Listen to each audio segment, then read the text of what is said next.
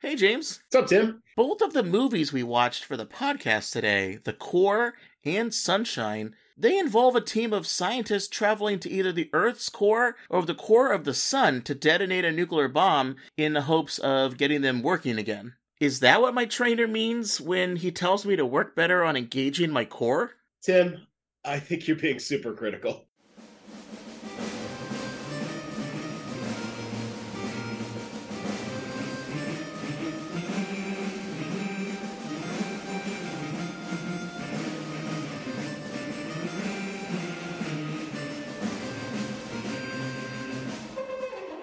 Welcome to another episode of the Supercritical Podcast, where we delve into the fun and oftentimes nonsensical way pop culture portrays nuclear weapons. My name is Tim Westmyer, someone who studies nuclear weapons and works on nuclear nonproliferation for a living. And I'm joined today in the podcast studio over Zoom with returning special guest James Sheehan a recovering transatlantic and terrorism policy practitioner turned tabletop gaming professional. Uh, you know what? Actually, no, scratch that. James, you're not so special anymore. At least not in the guest sense. James will be joining me moving forward as my regular co host for the podcast. Welcome back and welcome as co host. Uh, thanks, Tim. I'm very excited to be joining as co host. You've kindly invited me and I've kindly accepted the invitation. I am a huge fan of the podcast. Uh, it was great to be on to discuss the the Star Trek Smart Bomb episode last year. So this this is great, and you've invited me on, and now I'm just on. So uh, I'm, I'm, you know, it's like I'm like a vampire. Once I've been invited inside, it's it's. uh I can't be. I can, I can enter whatever I like. Yeah, um, you, so you have the Zoom link. I can't, and I, am too not bothered to. I can't be yeah. bothered to change it. I'm thrilled to be on today, and for future future shows. Um, this is Sunshine is is you know, a, a, film we've talked about before. I've, I've told you my, feelings about it, not to spoil uh, what we'll discuss later, but I couldn't think of a better way to uh, become acquainted as a host with the podcast. And the core, you encouraged me to watch it last year. I did, mm-hmm. um, and then uh, rewatching it this this week for the podcast was a lot of fun. So these are two great titles, and um, hopefully the you know the m- many more to come after this. So these, this, but this is a great way, great way to great way to come on board. So thanks a lot. Well, no worries. Well, if people are listening, wondering where Gabe is, you know, don't worry about it. He's not like in a fallout shelter somewhere or flying his plane lost over the Bermuda Triangle. Uh, he just had a baby. So congrats to him. Uh, certainly that makes things tricky to schedule uh, these past couple of months uh, since we haven't done an episode a little while. Uh, so he's going to retire from regular hosting duties. We will definitely have him on again at some point in the year as a guest. And this is also an interesting reflection point for me. Sorry, before we get into the full uh, parts of the episode, uh, I've been doing the show since 2016. It was always my goal. I thought it would be cool if I can get to 100 episodes. So this is episode 71 of the quote unquote normal episodes. And I also did 12 mini nuke episodes, which were kind of a dumb idea because they were tended to be also as long as a regular episode because we just ramble. But uh, if I did the math on that right, I've got about at least 17 left to do. So that's the target before I can retire. I may have, or at least uh, keep the maybe going at a less regular pace. Um, but we'll see. I think I got 17 good stuff to talk about. James has got a bunch of great ideas. So we'll see. We're going to hit 100 and then we'll see where we're at. I'm really excited to have you as this portion of the, the stage of the podcast history because you've got, James, your own kind of movie related goals for the year. You want to tell us a little bit about these pretty ambitious targets? I would love to. So uh, back at the beginning of the year, I decided, you know what, it's uh, I'm over TV. There's a lot of great series out there. I've watched a lot of great series. You've discussed some great series on this this program, but I'm like, you know what, movies, two hours, three hours. In the case of the one you and I saw last Thursday, this around this time, four hours. Yep. Uh, we saw yeah. the Return of the King uh, re remastered for for uh, theatrical release in the extended edition. So that's that's a long one, but I was like, I'm all in movies 2023. So yeah, so I had this I think unreasonable goal uh, of watching 600 movies in 2023. Um, and collecting 400 Blu-rays because I love physical media. I've always loved like CDs and records and DVDs and stuff. And I'm like, you know what? I want I want the the stuff um, because sometimes you know they take it off services and you can't uh, you can't find it, and then sometimes well, a lot of things you can't even um, like for example the movie Airheads. You literally can't watch that movie anywhere right now. So I'm, I'm afraid of that. I'm afraid of the stuff disappearing or not subscribing to a service or disappearing from a service. So anyway, 600 films screened, 400 Blu-rays collected. So my wife correctly informed me that perhaps this was overreaching, hmm. um, hmm. and that you know uh, I'm having a kind of a lighter stretch in my professional life at the moment. That's going to change soon, but even so, that's you know over you know two, two films a day is is a lot. Um, even if sometimes you're not you're not watching them, you're, you're just watching one. So uh, anyway, so as of today, uh, I own 318 movies across 299 Blu-ray discs, um, and, and 4K discs, and um, I basically have everything I want to own at this point. Picking up little things as I see them in, in shops or online. Today, I watched Sunshine in preparation for this podcast, rewatched it, and that was my 151st feature film um, in 110 days of 2023. So uh, if I keep to that pace, I'll, I'll hit 500 for the year. I'm not going to. I've, i have a new job starting next week, so my time is going to be a little more, a little more for premium. But I hope to maybe, I think I could still hit like the 300 mark or 350, maybe 400 watched. Um, I even watched another one today. I watched Sunshine, Sunshine by Danny Boyle, and then I watched Trainspotting by Danny Boyle right. So um, I've seen 152 for the year, Sunshine being my 151st. So yeah, so that's that's the goal. Uh, so that's my that's what qualifies me to be on the podcast, basically. Excellent, excellent. Well, um, definitely the ratio in that uh, number of both owned and watched in terms of nuke movies is definitely going to tick up quite a bit. I think so. I'm excited to help you with that particular uh, ratio because I felt really it was it was off. Yeah. To help James get to this very ambitious goal, uh, we are going to do a double whammy episode, as James kind of started at the beginning here. Uh, we're going to talk about two films where nuclear weapons are called upon to save the Earth from some sort of horrible natural disaster, but those nukes need to be first brought to different places other than the Earth's surface where they tend to mostly be bad for people. First one of these movies we're going to talk about is The Core from 2003. This is where Earth's molten core has stopped spinning, and apparently that's bad. Uh, so they dig a hole and nuke it into spinning again. And then we're going to talk about Sunshine from 2007, where the Earth's sun has stopped being hot. And apparently this is also bad. So we're going to fly there in a spaceship and nuke it into being hot again. Uh, I think thematically these are kind of fun movies to think about. We have some reveals here and there after watching them back to back. This is somewhat similar to an episode I did several years ago with my friend Boris, uh, where we covered three movies that dealt with nuclear weapons being used against rocks in space, such as Armageddon, Deep Impact, and Meteor. So this is great. This is a good way to package these together. Uh, James and I are going to talk uh, briefly about each movie's backstory, and then we'll get into the plot. W- James will cover Sunshine, while I'll walk through the core. And uh, while we do this, and kind of near the end, we're going to have essentially two questions I think will be interesting to cover. The first of which is how do these movies, along with others in this quote unquote nukes good to save the earth genre. What is the line that sometimes these movies have to walk where they recognize that nuclear weapons are dangerous, they're lethal to humans, they're maybe not the best thing, but in this situation, they're great and they're uh, feel like a hero kind of role. How do they make that balance if they try to? And secondly, how useful would these weapons actually be in either of these world ending scenarios? Uh, James, anything else you want to preview for everybody as we get into this? No, I think those are great discussion questions. I also have some some takes that I'm excited to share in the the parking lot parking mm-hmm. lots portion of this this episode, and uh, yeah, so I, I, won't I won't spoil anything now. I think we'll come to all through the discussion, but uh, I'm excited to dive in and run through the plots for our listeners and then head into the parking lot. Sounds great. Well, let's uh, let's dig in, uh, and we'll start with the core. Um, so, as a reminder, uh, as we go through the plot of these movies, spoiler warning: if you have not seen these films from the uh, the 2000s, they're available in different places. I think Sunshine is available for streaming in a couple different locations right now for free. I had to buy the core again, um, 4K, because I couldn't find my DVD copy I bought several years ago. So now I can really watch that movie perfectly.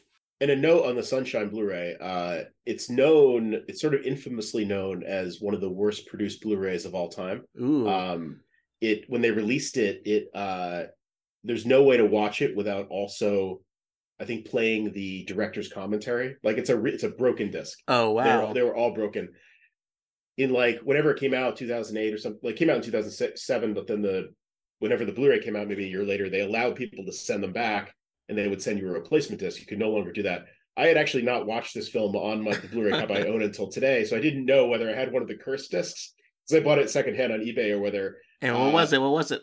it was it worked. So oh, i have I, i've got a proper disc. I don't have one of the broken discs. But I like this movie, so I own it in, in another format as well. So I had a backup. But nice. Uh, well, just I a little, you know, a little formatting uh, t- uh, side note there for for listeners. If you're gonna buy a Sunshine Blu-ray, fingers, you know, you're, you're rolling the dice.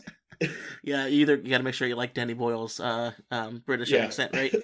So the core was directed by Jon Amiel. Uh, I think it's his last name. The only other movie I really know him from is Entrapment, that movie that you're aware of with the crazy laser scene, and uh, I think it's Catherine Zeta-Jones. Uh, this movie was made with a budget of eighty-five million dollars in early two thousands, quite a bit. Uh, it made 74 million in the global box office, so uh, not not particularly great. This one has a pretty low Rotten Tomatoes critic score of forty percent rotten, but Roger Ebert loved it. I think he gave it two and a half out of four stars and said, I don't know how, but for some reason I love it. And like said he was hard to convince people to not go see this movie, even despite the fact that it was it's very silly. All right, so we'll get into the plot here for the core.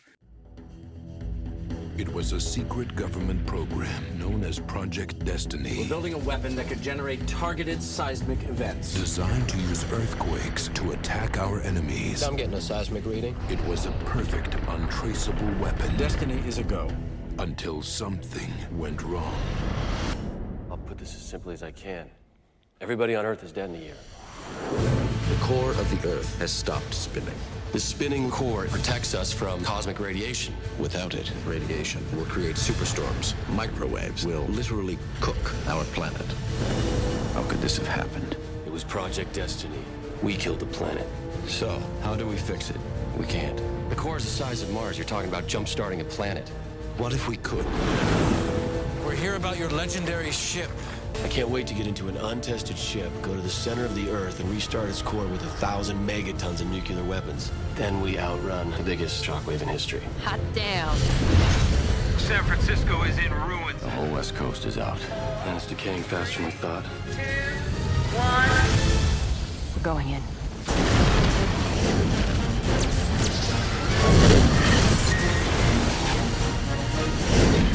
Whoever goes into the core is not coming back.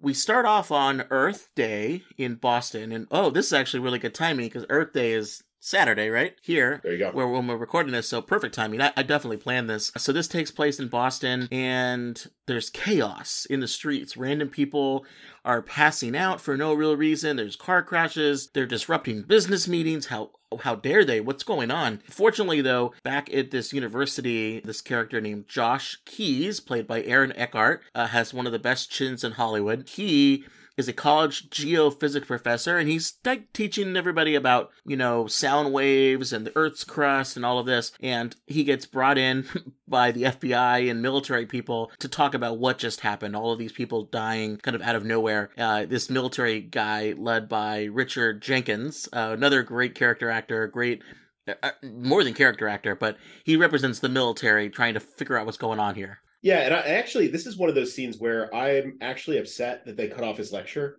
I, I, actually want to see what he's talking about. It's, it's he, he plays the college professor really well. What he's doing with the sound waves is actually kind of fascinating. Sure. they cut him they cut him off at like a really interesting point. Second time I watch this movie, I'm like, well, show me the experiment. I want to see what happens. So I'm not I'm not a um a geophysics uh expert or anything, but the articles that I was reading about the science behind this movie, like we'll talk about it when we get later to into these topics, but they were saying that this was complete absolute nonsense that he was talking about. But- that's probably why it's so compelling. But that's why he's an actor. That's why he's an actor.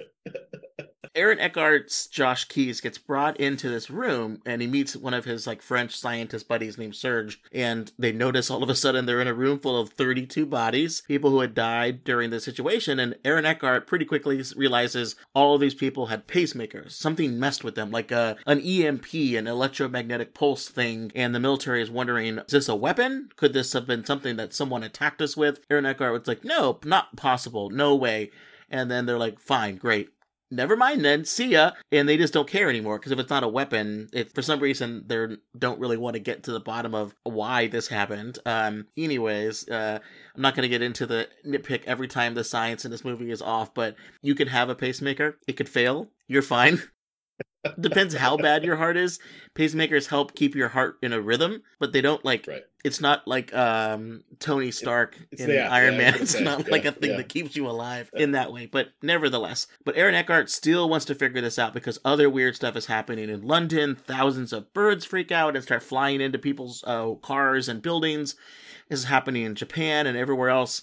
Eckhart's figured it out. He's he figured it out um, that it's something having to do with the Earth's magnetic field, and he's willing to commit academic fraud uh, in order to find out. Meaning, he says he's going to pass all of his uh, doctoral candidates without even reviewing their their dissertation. So this is the character that we got as our hero. and he's going to exploit free labor from other other PhD or master students to like he's like, yeah, pull out all the smart kids from this class, all the smart kids from this class, and it's like, uh, buddy, come on, you know, Yeah, but you know, I guess it's for a good cause. Uh, sure, where this is what's going on in Boston. What's happening in outer space? yeah. So we jump cut to outer space, uh, to the U.S. space shuttle. You remember those, Tim? Oh yeah, yeah.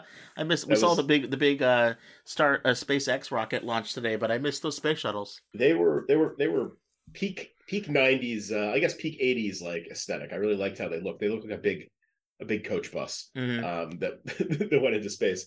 So the space shuttle uh, goes for re-entry to the atmosphere with Major Beck Childs, played by Hilary Swank, on board as the co-pilot. The shuttle goes off course and ends up flying over the over Los Angeles uh, in a Dodgers game. Oh, I, I love that scene. They they they fly over the LA River. It's kind of one of those iconic shots that you see in a lot of movies where the LA River. It's basically that looks like a drainage canal, Mhm. uh, concrete. Uh, the river is pretty low that day, uh, fortunately because of drought. And uh, they're able to land. They land it and they kind of crash it directly into these uh, kind of a rig that a couple construction guys are working on. And it's like one of those scenes where the you know construction guy kind of looks in the window of the shuttle and they look out and it's like uh, this sort of like uh, aliens have landed, but kind, Yeah. of, kind of kind of scenes. To editorialize a little bit here, I think this this entire plot line is is unnecessary and preposterous. Um, It but- sets the tone for the movie pretty pretty good. It's like, yeah, we're just gonna land the space shuttle in a in a drainage ditch, uh, but that's how good our heroes are, right? right yeah i guess it shows that she's like the best pilot you know it's it's it's it's but it's an interesting uh it's an interesting scene and it kind of introduces Hilary Swank as the as the pilot um and we'll we'll learn more about her later um but You know, every we're- you know movies where you want to show someone as a good character, you save the cat, right? Isn't that uh the old phrase where you show someone saving a cat and you know person's a good person?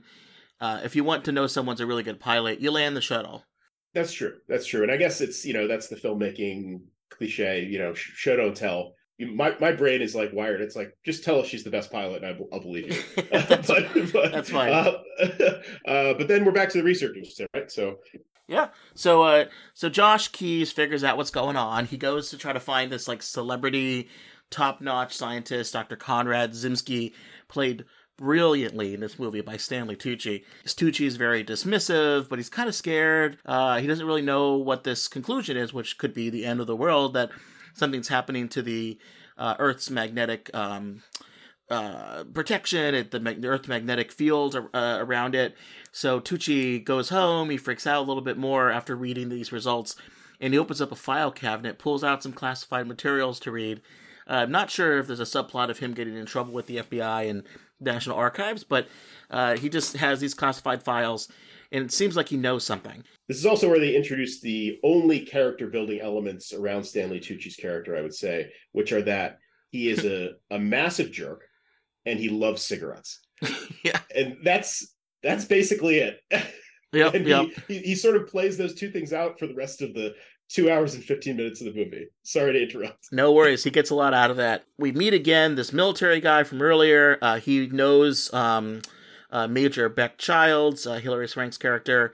Um, he meets, you know, he basically says, like, hey, uh, you might get fired here because the messed up the shuttle because they don't know why they went off course and why the shuttle was all screwed up and everything. Uh, but, you know, we'll learn here because the sky is starting to get weird. There are these high altitude static discharges, the movie says, causing, you know, crazy lights up in the sky. Uh, and then we realize something's off. So Tucci brings in, because he's the big top military scientist guy, he brings in Josh Keyes. He's very noticeably drunk, as you put here in the notes, um, but then very quickly sobers up. yeah i mean i'm you know when i go to a meeting at the pentagon i'm probably half as drunk um so so four beers each on the table because he's with his French. Um, and to be fair, he was drinking because he thought the world was ending. right, they were drink. They were like doing apocalyptic level drinking, like the world is going to end drinking. So no judgment there. Um, but yeah, four beers, four shots each. FBI comes in, they haul him right into the Pentagon, and all of a sudden he's sober as a ge- geologist. Yeah. Yeah, he's not crusty anymore. Um, So- so he's there. He's explaining about how the electromagnetic field around the Earth is falling apart. It's going to be bad. Uh, it's going to expose everybody to cosmic radiation. Uh, why? Well, he thinks the outer core of the Earth's of the Earth, the inner the inner core and the outer core. Uh, he says the outer core that they say spins like liquid is slowing down and no longer spinning. So this is going to be bad. It's going to destroy the electric magnetic field and cause the world to end uh, in a couple of months. There'll be superstorms. Um, all of the electronics can be destroyed. Solar wind and radiation will cook the planet in a year. Not particularly great. And, you know, just because maybe these military people who have a career in um, catching things on fire and exploding don't understand that concept, he has to take a literal peach, cut it in half, describe what a peach pit is, and then light it on fire with a lighter and be like, see, it's like this. Uh, right. So they they get the concept now. I also I did think it was funny because while I was watching this, I was like, oh, a pit like a nuclear warhead core, uh, which was actually named after a peach pit uh, or like a fruit pit. So I was like, oh, well, it all fits. Go. Science wise, to slightly nitpick this, the electromagnetic field going away would like suck because there is some protection it provides to solar wind, um, but it doesn't really do much independently than our atmosphere does for things like microwaves, which the sun even doesn't really produce that much uh, microwave radiation, mostly visible light and things like that. But it's just funny. It would hurt electronics, like the movie says, but it wouldn't necessarily impact human health as much as other things. They kind of confuse the uh, electromagnetic field for the ozone layer. Yeah. Uh, like a hole in the ozone would be bad for letting in cosmic radiation a lot more than losing the electric because the if you look at like history, the electromagnetic field has like changed multiple times over the course of human not Earth's history, and they did not cause mass extinction events. But right. nevertheless, it, the movie posits that it's bad, and I imagine it wouldn't be great. Yeah, I mean there'd be no more podcasts. So fair, fair. That would be enough. Yeah, I think this movie tries to do it's I don't want to say it's high concept, but it it, it makes the audience think about something at the center of the earth affecting what's happening Mhm. from space. And I, and I think for a lot of Hollywood audiences, that's like maybe a bridge too far. Like the other film we'll talk about tonight is Sunshine, where it gets really cold. That's the, Yeah, yeah, yeah. you, you could kind of you could you could wrap your head around that. You Yeah, understand yeah, that? yeah. yeah. Okay. And then like Armageddon, it's like big rock hits Earth, everything dies. But this is like, well, this thing is spinning Mhm. inside the Earth, and if that doesn't spin, then these other factors. It's a little. I mean, even for you know, I'm not. I don't want to uh, criticize like the modern American or or even global movie viewing audience, but it's like just a, an inch too technical. I think for like it to be snappy. So I think they have to make it like you're saying. They have to make it seem Yeah. like much more ominous and apoc- apocalyptic than perhaps it is. on a first read, if you're not following some of this stuff, it perfectly tracks. Uh, but if, if people are wondering why are we talking about this from a nuclear weapons podcast, uh, well, here we go. So the military wants a solution, but Keyes is like, I don't know, man. You got to find uh, some way to restart the Earth's core. I don't know how to do that, and you have to get to the Earth's uh, core, which I don't know how to get there. Tucci has a solution, so uh, at least for that second problem. He stole the research of this guy he used to work with, uh, Dr. Braz, uh, many years ago, who developed this uh, ship tool called, eventually calls Virgil, that can use ultrasonic waves or something else, whatever, to dig holes really good. Kind of like melts or liquefies the rock in front of it, and you, the things can fly through, and then it solidifies again uh, and you test this out in the the desert and, and like up, impresses them pretty good. He also conveniently invented this material called unobtainium, that kind of fun science term, movie term of we need some sort of magic doohickey metal that can solve this problem. Let's call it unobtainium. I combine the crystals in a tungsten titanium matrix at super cool temperatures. That's what did the trick. The applications for this, it's What do you call this material? I call it unobtainium. Unobtainium. Mm-hmm. The, the unobtainium will take the heat and the pressure and transform it into energy, which in turn will reinforce the shell of the ship, you see. So the hotter and the deeper she gets, the stronger she gets, theoretically. theoretically. like they do in Avatar, and if they put it around the the digging machine, it also apparently can absorb heat and convert it to energy. So it, it, it absorbs heat, converts it to energy. It also the more pressure it's under, Yeah, the stronger it stronger, is. the stronger it gets. Yeah, sure that they need that. He someone invented it. Terrific. it's it's, it's a strange metal. It's a, it's it's there's a lot of like they make like the two science leaps here. That this is where the fiction comes in. I think with the the laser thing, and then also with the the hull of the ship or the, or the metal it's made out of. But they have to still solve that first problem of what are they going to do to restart the Earth's core. So here's what they figure out. So after they build this digging ship, with the super metal and the super laser in front of it, they're going to bring a bunch of nuclear devices. They're going to explode at the same time and restart the Earth's core. Uh, and Zimsky thinks just about 2,000 megatons ought to do it. So they say, all right, they're going to take five 200 megaton range nuclear warheads bring those on board just the right amount that's very important just the exact right amount of weapons that they're going to need and that's going to do it Dr. Brazzelton will supervise the building of a ship which is capable of reaching the center of our planet. Once there, it will deliver an explosive charge large enough to restart its core. Dr. Zimsky will calculate the scale of the explosion needed. This is a program I designed to simulate the effect of nuclear detonations on the core. If my calculations are correct, a tiny nudge in any direction will force the core back into its normal flow. What's a tiny nudge in planetary terms? About a thousand megaton, give or take. Tops, because any more than that would create a core instability. We made a few monster warheads in the 200 megaton range. Braz, do you think the ship can handle five of these babies? If you would uh, let me jump on this one for a little bit because this is kind of more in my lane. I thought this was really interesting because there aren't not 200 megaton nuclear weapons. They've never existed that we know of. The largest ever tested was 50 megatons. This was the very famous in this people who follow nuclear history the tsar bomba test, uh, the king of all bombs test the Soviet Union did in October 1961. Now, this could have theoretically shifted to 100 megatons if they just configured it a little bit differently. That was the largest ever tested. It weighed about 27 tons. It was a very large deployable device, but quite quite large. A very large bomb, but again, uh, 50 could have been 100, not 200. Uh, the United States only ever deployed um, maybe a 9 megaton bomb. The idea behind this is that the more accurate your missiles can land, the less large your field needs to be, so that, like, you hit your target, you don't need a, a lot of wiggle room and a lot of extra close only matters in horseshoes and hand grenades kind of thing. Megaton range bombs are pretty pretty scary, but they never got to 200. But okay, in this world they do. Funny enough, when they see uh, the f- weapons being wheeled through uh, and getting ready to be put onto this atomic um, train here, would you believe it? There are French flags on these warheads. I guess Serge the scientist friend came through and was able to contact some friends over in the French military and got them on the warheads as something really in bad French, like Atomic Commission of Energy or something like that. Uh, but I guess that's where they got the bombs. Not sure why they didn't pick them up in the United States or Russia, but heck, the French came through. I think currently, this is more today, these days, not in 2003 when the movie started. The Russians do have a decently sized warhead they could put around. Most of their stuff is around 800 kilotons, which is 1,000 tons on their Russian ICBMs. There's one, though, called the RS 36, uh, which can carry between 8 and 20 megaton yield, but we don't really know how many they what the size is. Yeah, it is interesting. Well, there is a scene where they they say, you know, like they show like the inter- international cooperation scene where they show Yeah. presumably world leaders or scientists flying in. And, the, and there's some narration over that, I think by Aaron Eckhart, where it's, you know, this is like a global effort and all this stuff. There's no indication of that after that scene, uh, other than the French scientist, I think.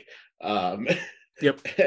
um, so that's that's sort of I, I feel like there's I don't know this I don't I don't know the blue I feel like there might be a deleted scene where there's something about like we have we have to get the fissile material from or the bombs from They know how to build them this big, so let's have them do it. right maybe there's like there are no maybe they're doing what you're doing there are no or 200 megaton weapons and We don't we don't have any that you know about, you know that Right. whatever.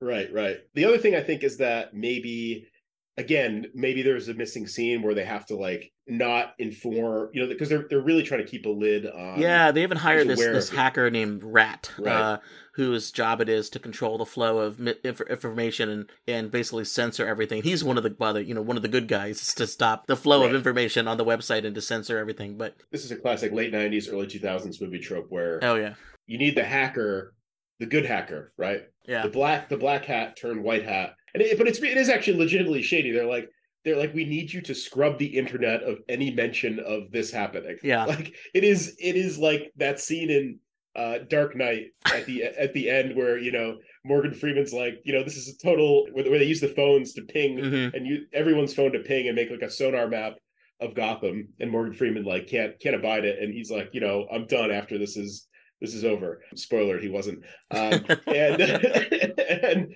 but it's like this this movie this movie does like a way worse thing with like zero moral consideration Cra- crazy, crazy. great stuff I mean, it would have been interesting from the perspective of nuclear weapons. Uh, yeah, they're pretty bad, but we're going to find a good use for them, and we're going to find ways to, in times of crisis, to cooperate internationally, including these nuclear devices that can really be dangerous. And, uh, Aaron Eckhart has this where he says, With luck, irony will break for the good guys for once, and the world's biggest weapons of mass destruction will help save the world. The ship will be powered by a small experimental nuclear reactor and will be divided into six compartments, like cars on a train. and the world's biggest weapons of mass destruction will help save the world. The ship will be powered also by a small experimental nuclear power reactor, uh, which is also really important to know. But, you know, Right. interesting stuff. But, all right, so we have going long here on the core. I think getting everything set up for what's going on in the film is more important than the step by step that they do once they get dropped in. But you know, we see a, a montage as we're supposed to in these kind of movies of training and building, uh, maybe a budding relationship between Keyes and Beck potentially. Uh, we see some lightning superstorms. Rome gets toasted. For some reason, the Colosseum, which is made of stone, explodes uh, because it gets hit by lightning and it's time to drop the ship. So I actually kind of think this scene is pretty cool. They decide for some reason that the Mariana Trench is where they want to start. They say it's thinner there crust wise turns out that's ex- the exact opposite. It's one of the thickest places uh, where there's crust but anyways they decide to go there. So they they take them out to like this deep drilling looking platform. They have the train. It's on uh like a space shuttle launching platform but facing down which i kind of caught was a, a pretty cool pretty cool shot. The crew is Keyes Beck, who's the, the co-pilot, Beck's commander from the the space shuttle, who's the pilot, Zimsky, Serge, and Braz. So they drop the Virgil ship in. Some whales follow them because the laser that they use makes sounds that whales think is singing. It's important, I guess, for later. But anyways, I will fully admit I tried my best to follow this movie. The scenes, maybe it's the special effects, maybe it's whatever. It was really hard to understand what was happening with the ship most of the time. Uh, visually, it seemed more like it was inside a human body, which kind of makes sense because it was an MRI machine that they were using for like imaging. Yeah. It seemed like we were in the movie Inner Space, which is a good one if you haven't seen it yet to add to your list. Dennis Quaid and uh and Martin Short is in it. oh okay They're like get really small in a spaceship and fly through a human body. Yeah, I, I I was wondering whether this was a production choice. We don't have the budget to do like a very Yeah, yeah, yeah. well the CGI, so we'll just show this stuff like through this kind of weird computer graphic MRI looking screen. Yeah, because it's it's a ship traveling through rock. How visually interesting can that be? Right. But it's just very confusing about what is happening. They do have a few shots in the movie of like later on where they ha- they do sort of like a profile shot of it actually traveling through rock, which is which is good. But I guess like again, I still be- think that doesn't make. When I watched it, I was like, I I, I get it, but it's so confusing. It is confusing, yeah. And to your point about going long on um, the intro here, uh, I don't think that's our fault because this movie has they don't enter the sea. I, I timed it. They don't enter the ocean to go into the earth until 53 minutes in. So this movie has 53 minutes of exposition before we before we finally into the earth. It's it's like it's like those Willy Wonka movies. The the kids don't enter the chocolate factory until like an hour in. Yeah, exactly. Yeah, yeah, right. You always forget that when you put on the movie. You're like, right, the mom sings for like 15 minutes. Okay, Yes. but Now, I think disaster movies do that. Like Armageddon is guilty of that. But Ar- Armageddon, it's uh, a bit more entertaining, to be to be honest. But you know, you got to get the gang together. I, I understand. There's all the pieces that have to work. I will I will stop there because when we talk about Sunshine, there's a contrast here. But I will Yeah. I'll, I'll I'll throw it back to you. We're gonna jump ahead here because what happens essentially is we lose crew members here and there uh, to death because they like get into accidents. They end up like finding an empty space, which is kind of insane inside the Earth, where there's like a geode, a Grand Canyon, Crystal Grand Canyon, they call it. They start practicing arming the nuclear devices or, or the babies, as the French guy puts it.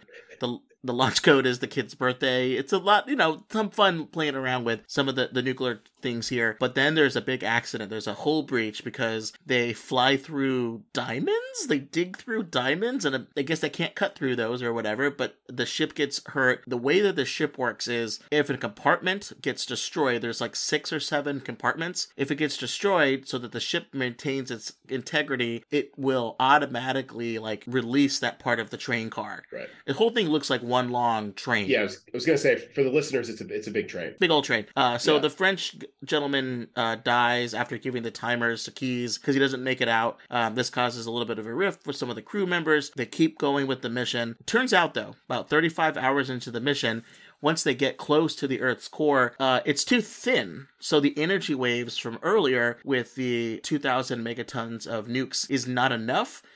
Our speeds jump because the density of the core is different than our estimates. It's lighter than we thought. Stress. Yeah. Could you please punch the new core density into the equations for the nuclear detonation? Okay. You're telling me the 1,000 megatons of nuclear warheads we hauled down here isn't gonna cut it? No.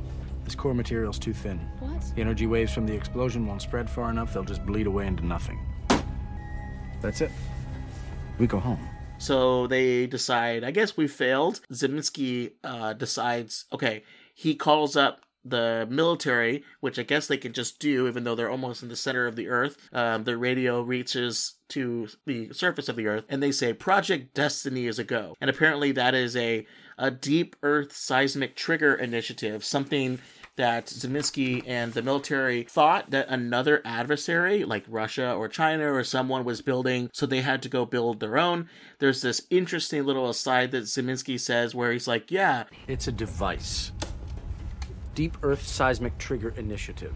We had reason to believe that our enemies were building a weapon that could generate targeted seismic events. They would be able to create massive earthquakes under our territory. No way of telling who did it. So? So, we built one too. MAD. Mutually Assured Destruction. A perfect acronym if ever there was one. Beautiful. They built it first. I built it better. We need one in case they use it against us. And they say that these weapon is so dangerous because the enemy could cause seismic and earth events and earthquakes, and we would never be able to know who did it. And I'll just point out, all of that makes sense. But mutually assured destruction doesn't work if you don't know who's attacking you.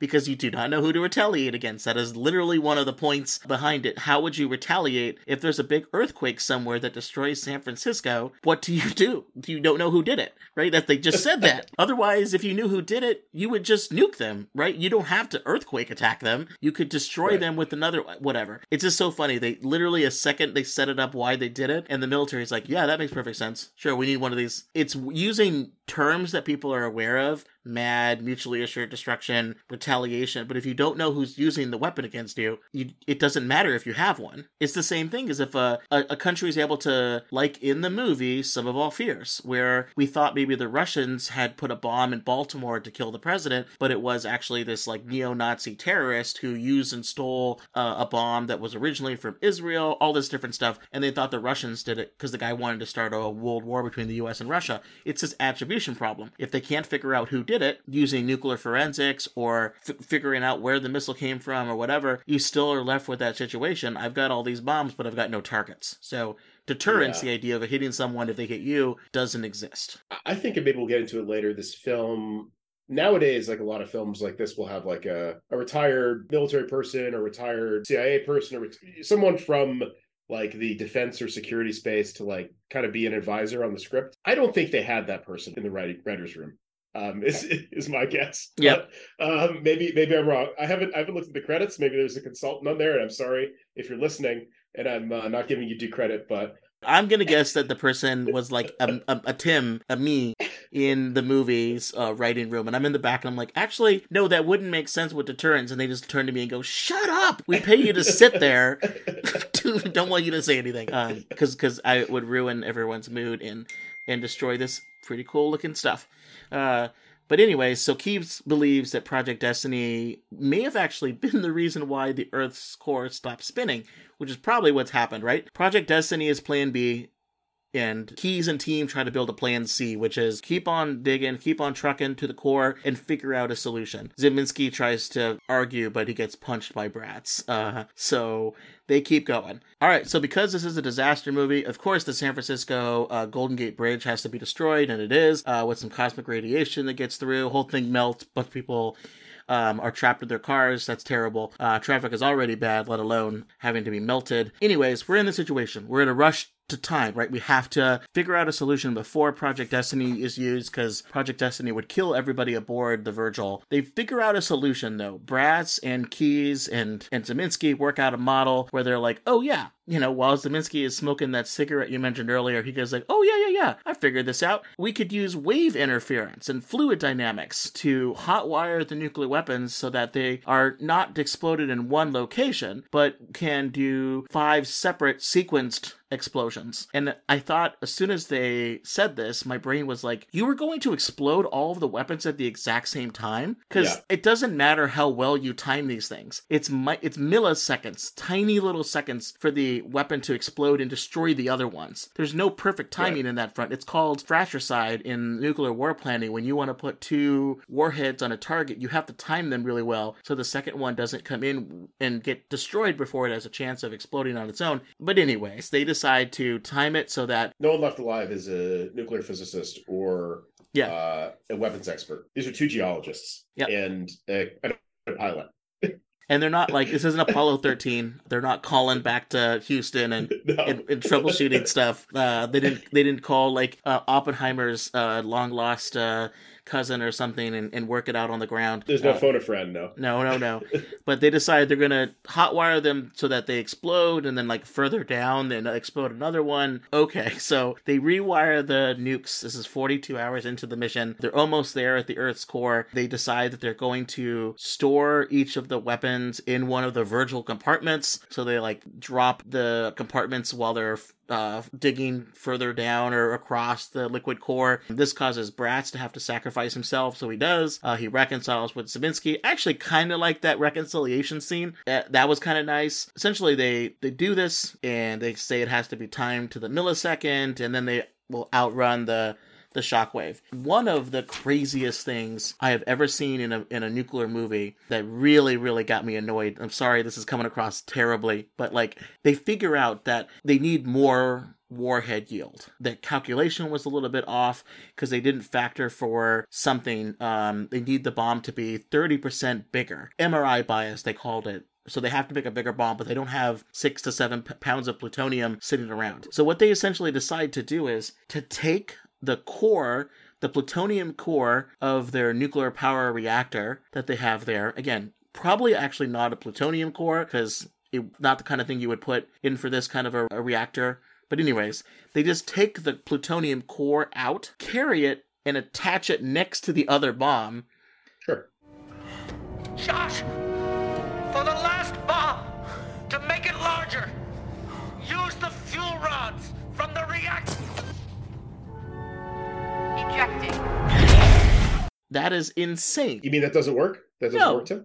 You can't just take more plutonium and put it next to a warhead and be like, no, it's a bigger bomb. It's not like attaching a more C4 to a block of C4 that's going to explode. Or it's not like putting an extra barrel of gasoline next to an explosion to make the boom bigger. Nuclear warheads are configured in a very particular configuration that only happens when the atoms are very closely compacted together. Otherwise, it's too much open space. So they're stored for safety reasons in non critical configurations. They're stored in a way so that there's open space, there's not spontaneous fission, they don't explode, but they have to compact them really closely, then start the reaction. And particular with the plutonium bombs, it's very important that you design those things what's called an implosion bomb. It's a circle. You take it from the size of, say, like a volleyball, and it gets compressed to the size of a golf ball. Then it explodes.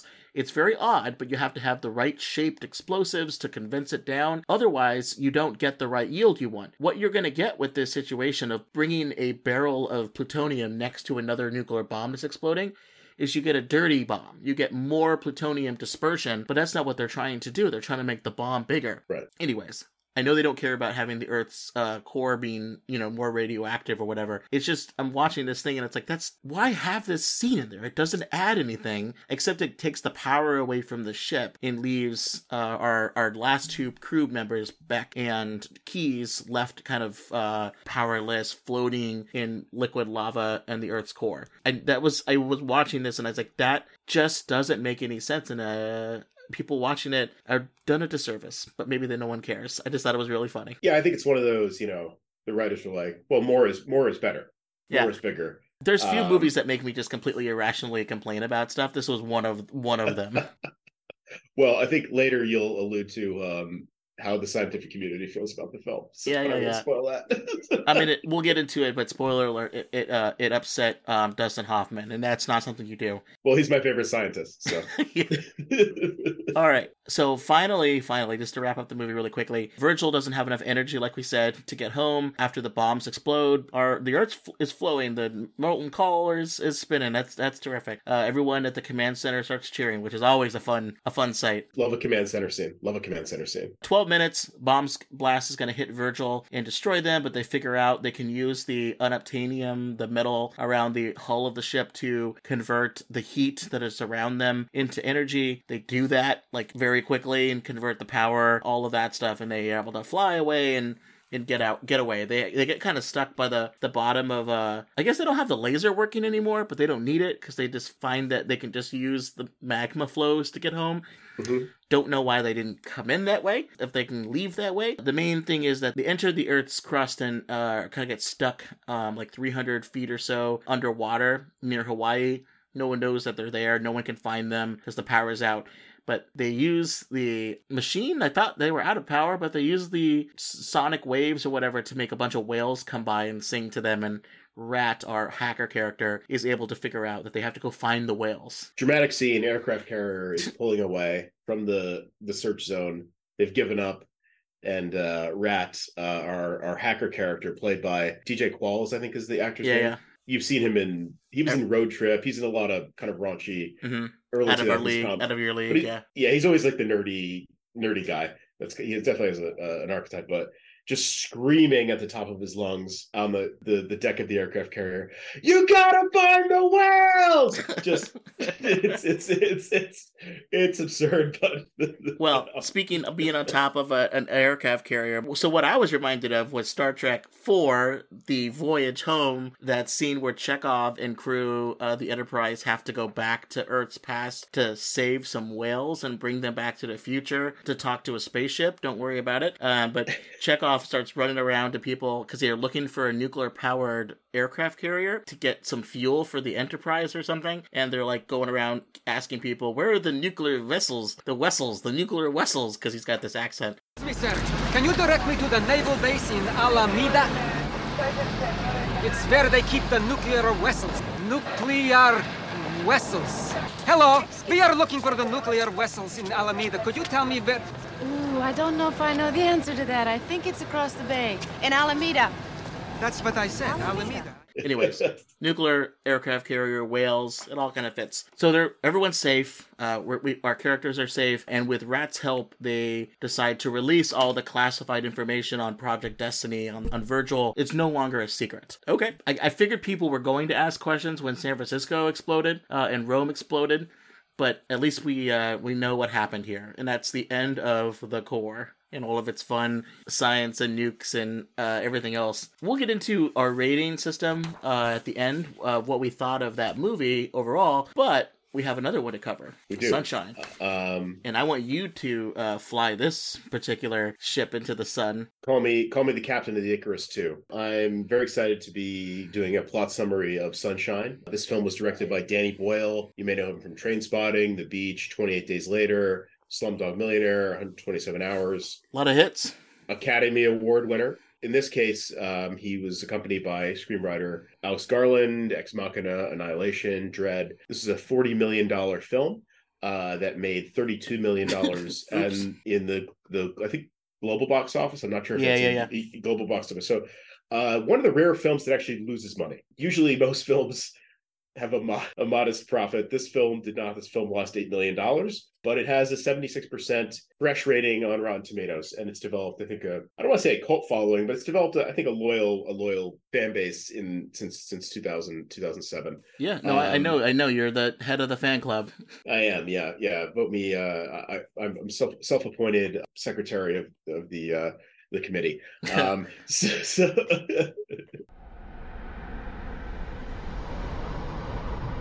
Our sun is dying.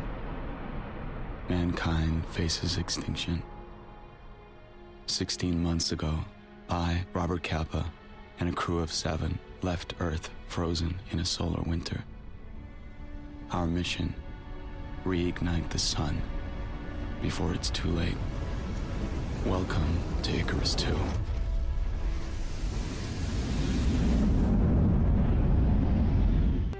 So if you wake up one morning and it's a particularly beautiful day, you'll know we made it.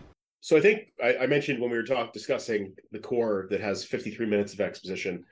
this movie has 40 seconds of exposition. I timed it earlier today. Mhm. Just briefly, I'll just read it. I can literally read it to you. Our sun is dying. Mankind faces extinction. Seven years ago, the Icarus Project sent a mission to restart the sun, but that mission was lost before it reached the star. 16 months ago, I, Robert Capa, and a crew of seven left Earth frozen in a solar winter. Our payload, a stellar bomb with a mass equivalent to Manhattan Island. Our purpose, to create a star within a star. Eight astronauts strapped to the back of a bomb. My bomb. Welcome to the Icarus 2. Tight. That's a tight intro. That's a tight intro. And the first 40 seconds he delivers and then he pauses and then like 10 seconds and then delivers that last that Yeah. last line, a bomb. Uh, so it's about a minute in total. And then you're on the ship and you're you don't you don't know about these people's lives. You don't know about what they did before. You know nothing. And you are just on the ship with them and you are hurtling towards the sun. So you, you didn't need like 40 minutes of birds starting to get cold and flying south for the winter earlier nothing. than they normally would. You didn't need a, a business meeting interrupted because they're like, turn the heat up. It's too cold in here. No, you didn't need 40 minutes of that. No, this movie is 107 minutes, so it's it's under two hours. It's a lean film, which I love. Uh, so anyway, uh, so basically it's 20 2057. The sun is dying. There's basically like a, a new ice age that's happened on Earth. You don't see any of this. You're just told this through the brief exposition and the framing of the mission. The Icarus project was a project that tried to restart the sun seven years ago, but it failed to reach the sun. They don't know what happened. Again, probably one of the worst names for Right. a mission to the sun. Li- literally named after a uh, character in Greek mythology who flew too close to the sun and was unable to make it and died. And once that happened to fail, they're like, let's let's try it again. Icarus 2. Yeah, let's try it again. Let's not give it a new name like Sun Chaser or, Yeah. or Spark or I don't know something that like Pelor. yeah, Something. Yeah, yeah, Zippo. Uh, Yep. They basically have invented, and I- I'll ask you, Tim, to, to jump in here before we dive in too Mhm. deep. But they basically invented something called the stellar bomb. Um, which is the mass equivalent of Manhattan Island. This includes all the fissile material on Earth, um, and it's been put inside this payload, which is not inside the ship. Really, is it is the ship Yeah. basically, and they're gonna fly this ship to the sun with this big payload on the front, jettison it into the star with the hopes of restarting it. So I guess we would say, you, you know, I, if, if you have some comments here about sort of the, I guess we're not talking about the feasibility, but I guess I have a question for you to kick this off. Is this the largest bomb ever depicted in popular media? Definitely the largest one that seems to be leaning into like nuclear physics. Uh, uh, there's been big explosions uh, and things like this, but this is they describe it as all of the Earth's fissile material went into building the first Icarus bomb and then the second one. Uh, Right. So there's nothing left. So in, in this world, there are no more. Maybe I, I imagine there's no more nuclear weapons because probably convert that stuff in into the bomb. The movie mostly talks about. I think it's not in the film, but in the script. And when the uh, director, the director, and the kind of like science team behind it were talking about it, it they mostly referred to uranium fissile material uh, as opposed to plutonium. Uh, uranium is what you can mine. Plutonium is what is a byproduct of burning uranium. But they have a lot of it, and uh, so this would definitely be the largest because they've all of the Earth's fissile material put in together for these two bombs. So I, I would say that. I mean, the Manhattan Islands, it it's pretty big. I googled this and Thrillist.com told me that the weight of Manhattan Island is like 125 million tons. You know, make 125 megatons. No, it's it's it's very very heavy. They they they did say though that they talked a lot with some real life scientists on this. One in particular, a very famous University of Manchester physicist named Brian Cox. Uh, not the Super Troopers Succession star, uh, but another very famous one. And he was part of this kind of research team. And he convinced the filmmakers to scale down the size of the bomb from the moon to Manhattan Island. Although in the deleted scene that you showed me, they did get it in there that said like it was the weight of the moon or something. Like they had to get that in there or whatever. This space is dark matter of equal mass to the moon compressed into the size of a football stadium. Within this space at our command, a single spark will pop into existence. And then that spark will split into two. And then those will split again, and again, and again, and again. And before you know it, a reaction that generates more energy than it consumes. A big bang on a small scale. A glimpse at the dawn of time. I think it'll be beautiful. I'd like to see it. I can live without going But yeah, I would say this is this is pretty big, and I think them referencing Manhattan as like the mass size equivalent gotta be right. Like I referenced to the Manhattan Project, the code name for the building the first original bomb. Maybe I'm it's too obvious to be clever, but like it's it was fine. It it got across the point, which is this thing is It's the big. size of a football stadium. Right. And and later on they show you the inside of the payload and it is like it, it looks like a football arena basically made of of weapons basically of of, of uh, the payload. you can't describe. I, I've no. There's no. There's no real. It's a fake thing. They they create basically a a, a sci-fi weapon that they say they combine Right. dark matter into it as well. So it's uranium fission to ignite dark matter to make an explosion. So it's a nuclear bomb Right. that caught. You know, and that's interesting because there's these things called hydrogen bombs or fusion bombs. These thermonuclear bombs, much like with the sun, that is essentially burning hot, so hot that it's fusing elements of hydrogen together which also produces an incredible amount of uh, energy. Uh, when you either fuse atoms together or take them apart, they release more energy than it takes to actually split them or fuse them together. So in a thermonuclear bomb, the way that means is you take the X-ray or energy and heat from a fission reaction to fuse together elements of hydrogen, and you basically create a secondary stage. That fusion produces the largest portion of an ex- a bomb, which is why you can get to the megaton range in the first place. So all those bombs in core are all thermonuclear two, three stage bombs, and they've designed them to be really, really large because they'll do a fission to fusion to fission. You throw in tritium, you throw in more plutonium, several cores, and you can get that configuration just right so that it has the largest amount of fission uh, or fusion and uses the amount of fissile material as efficiently as possible because most of the fissile material is destroyed in the blast before it has a chance to separate or fuse together. But this configuration of this stellar bomb, I mean, who knows? They look basically like it's one giant cube when you see it later, but inside that is like rows and rows and stacks of cubes. It almost looks like if Yeah. you've seen the show Chernobyl, where they show the inside of the reactor and it's a bunch of um, fissile material stacked in pillars, little like rods, and they're stacked in a square configuration. It's like thousands of those together. Um, so that's kind of what imagery I'm getting. And then it's a bunch of those blocked together. I would say it probably, if you wanted to close your eyes and visualize it, it's a lot like a Rubik's Cube in terms of what it looks Yeah. like, uh, made of dark matter. So in 50 years or so, we figured out dark matter and put it onto a ship, covered it with uranium, and we're going to blow it up. That's all I can do to help. That, that's literally that's- what it is. That's the plan, yeah. And it's I think the the way they we'll talk a little more about the the interior configuration later, but the, I think the ship is designed in a really cool way. It's Yeah, it looks really s- interesting. sort of the inverse of uh, an ICBM, intercontinental ballistic missile, where you think of like you know the big tube with the small payload on top. Mhm. This is kind of the opposite. It's this very narrow ship with like the living quarters and the the garden and all these sort of things that we'll talk about. But then the, the entire front is this massive sun shield, and behind the sun shield is the payload. So most of the ship is the payload. That it's uh it, it, it's and it's I guess because of space science this is this is all okay. This can this can work. The motif, the kind of design aesthetic from real life International Space Station, uh, you know, Skylab's whole kind of what it looks like in real life, Right. but then obviously scaled up. And it takes also uh, the same kind of approach that one of my favorite books and tv series takes which is the expanse uh, which is if these ships if you have spaceships that don't actually have to enter the atmosphere they're going to look different than what you think that they look like because they're going to be pretty rudimentary because in space there's no drag. It's going to be Right. designed for long-term travel. It's going to look kind of ugly compared to the kind of Star Wars ships that you may, you know, envision that have to go through or or land in the atmosphere and stuff. So like they'd have like various tubes and wires and rotating comms towers and all that stuff. It looks cool. I, I will say that design wise with this movie, the tone it sets, I'm in and I was on board for for for this, and they really very quickly draw you in. Yeah, visually it's, it's awesome. Lots of gold. The spacesuits they use are gold, which we'll talk about in a minute. Yep. The front and all the shields look gold, and with the yellow of the sun and the gold on the ships, it's a very cool look. You don't see a lot of like gold in sci-fi. You see like a lot of silver and like cooler tones.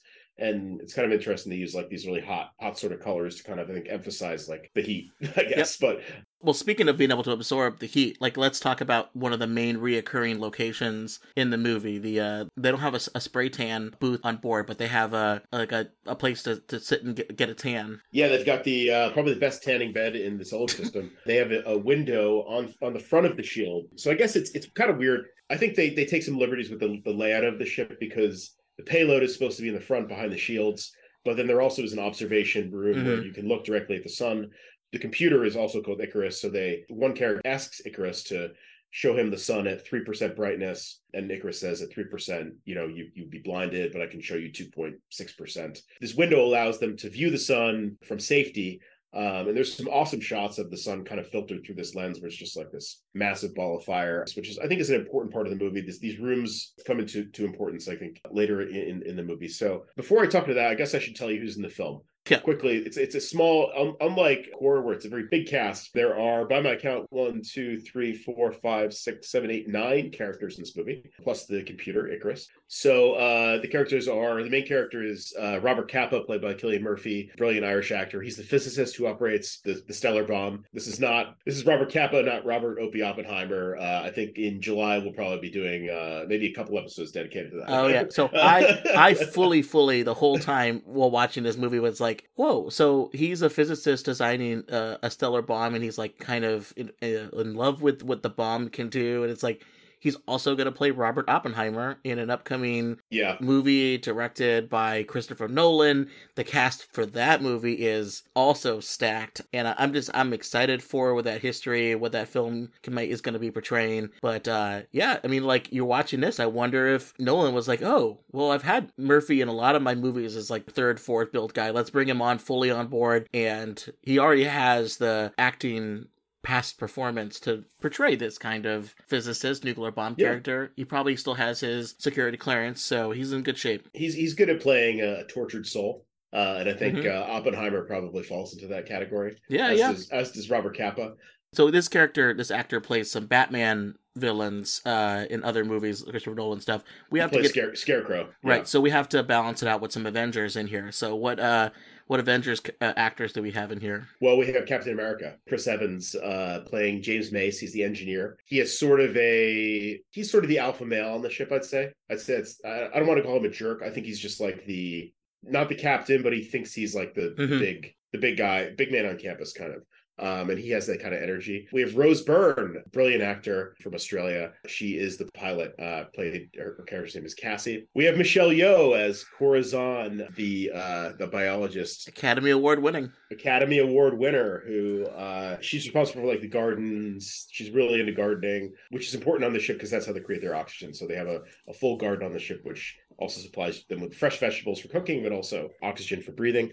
Um, Cliff Curtis as Searle, the ship's doctor and psychological officer, who is one of the more interesting characters in the movie. Who, well, more about him later. He loves hanging out in that in that tanning booth. He does. He loves loves getting a tan. Uh, and we have uh, Hiroyuki Sanada as Kaneda, the ship's captain. Brilliant Japanese actor. We have Benedict Wong as Trey. He's the navigator, and Troy Garrity as Harvey, the communications officer and second in command. Also, I think the singular nominee for what would you say you do here uh, on the ship in terms of your job. Uh, it'll become clear later on that that uh, Harvey Harvey doesn't really have a role to play. Whose whose cousin are you?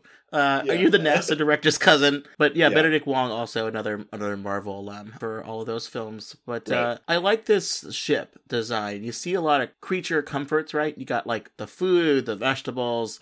The, there's le- legitimately like just like a kitchen. There's gravity. They're not playing around with like space tube food or anything. Um, they're straight up enjoying the food.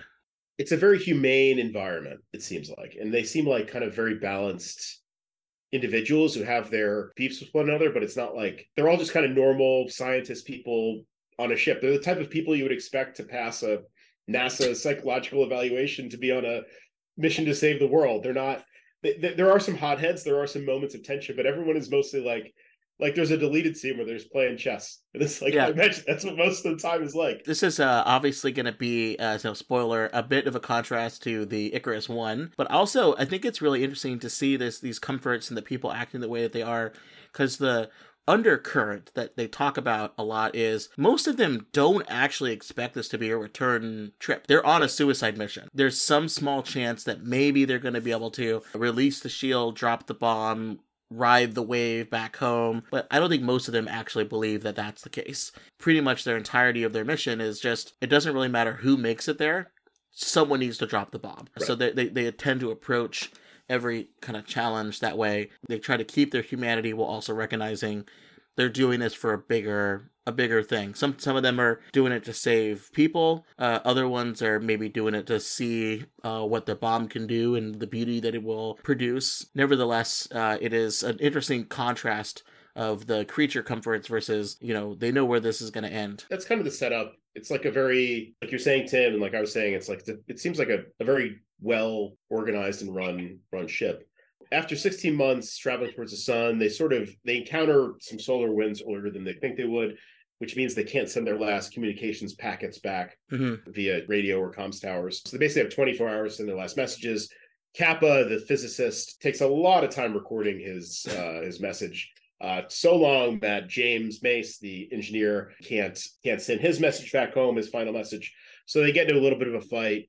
This is sort of sets up their the tension between them for the rest of the movie. The captain of Icarus 2 watches a video message of Icarus's one's one captain, uh, who you might recognize as Mark Strong. The captain's name is Pin, Pin Pinbacker. He talks about a beautiful wave that hits a ship, but it's a very like sort of chaotic kind of scrambled message. The crew flies by Mercury, so they see Mercury crossing, uh, you know, kind of doing an orbital path across Mhm. the, the the front of the sun or the side of the sun they're on. And I remember how how close is Mercury relative to the other planets? My very educated mother just served us nine pizzas. Okay, it's at the It's beginning. the closest planet. Yeah. Yeah, it's, it's the closest planet. Yeah, they see that it's beautifully shot. You know, this it, looks like just like a a marble kind of moving across this massive, Beautiful shot in the movie. beautiful, beautiful shot. This movie does not mess around when it comes to beautiful visuals.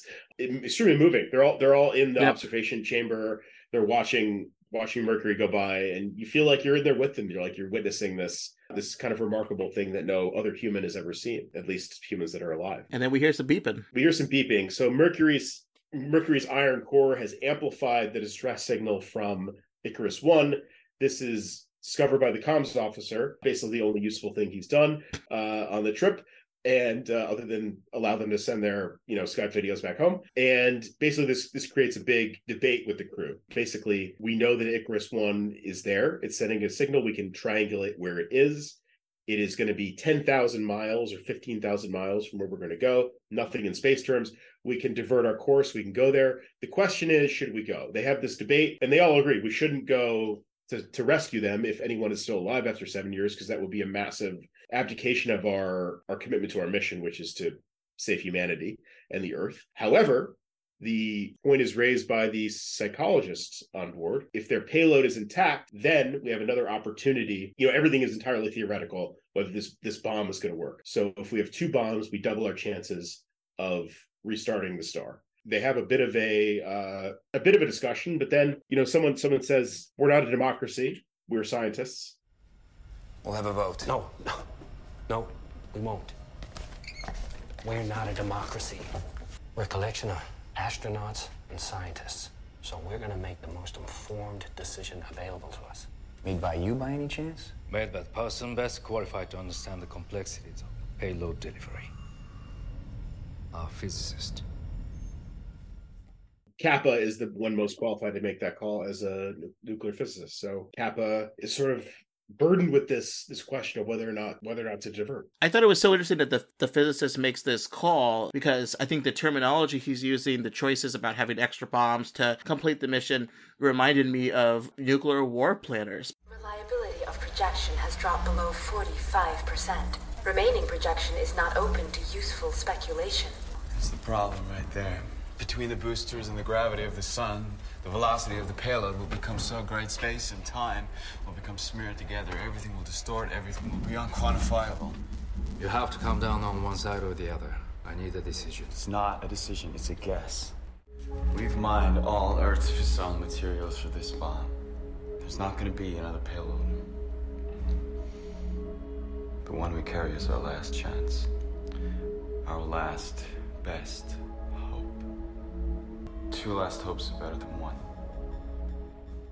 Basically, deciding if you want to destroy a, say, a hardened cover of a silo on the enemy's weapons, uh, and you're trying to make sure you destroy it, you have to calculate, and I used to do these calculations where you would determine, all right, how accurate are my weapons? 50% of the time they land where you want them to.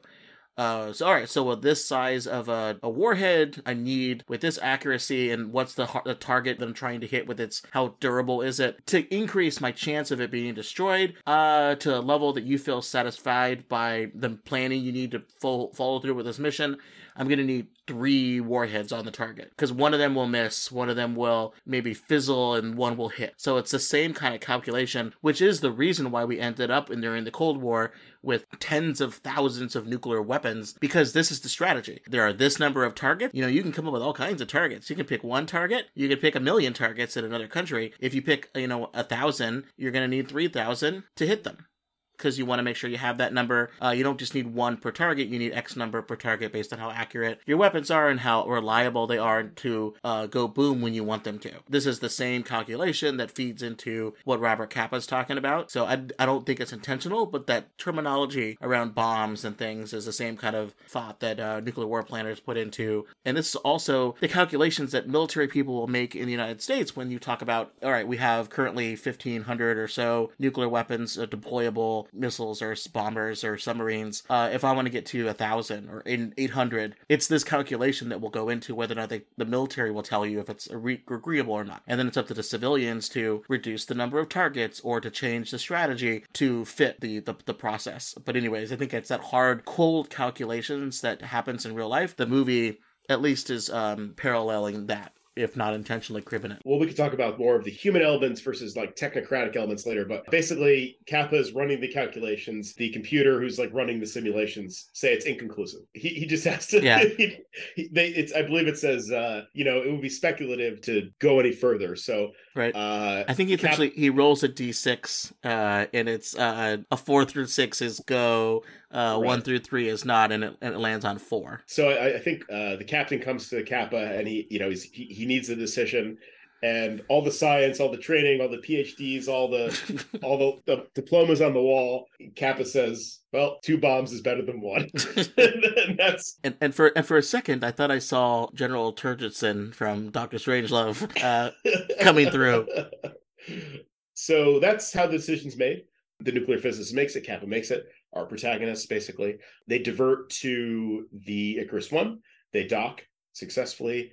They open the door and everything is covered in dust. Someone makes a joke about, well, dust is 90% human skin. Mhm. Um, this is where the movie kind of makes this pivot to being a, more of a thriller, more of a, a horror movie, more more in line with like Alien versus your traditional sci-fi genre film. Good good to note it. This is for me a, a pivotal point in the movie. They they go around the ship. The ship has plenty of oxygen. They're not wearing spacesuits. They're wearing kind of COVID nineteen masks, basically to filter out filter out dust. But they're not wearing uh, much else. Um, they go around the ship. The garden on the ship has been growing unchecked for seven years. The ferns are bursting out of the ceiling. I mean, it's it, they're they're really excited because they realize that they can perhaps move the plants or move the oxygen.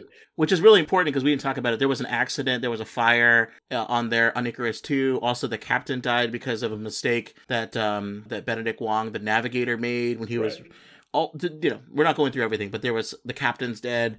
Benedict Wong is on suicide watch, and the oxygen is depleted, and they need more oxygen in order to be able to make that return trip. Right. So uh, the crew is down at this point. To they're on the ship. The ship violently undocks.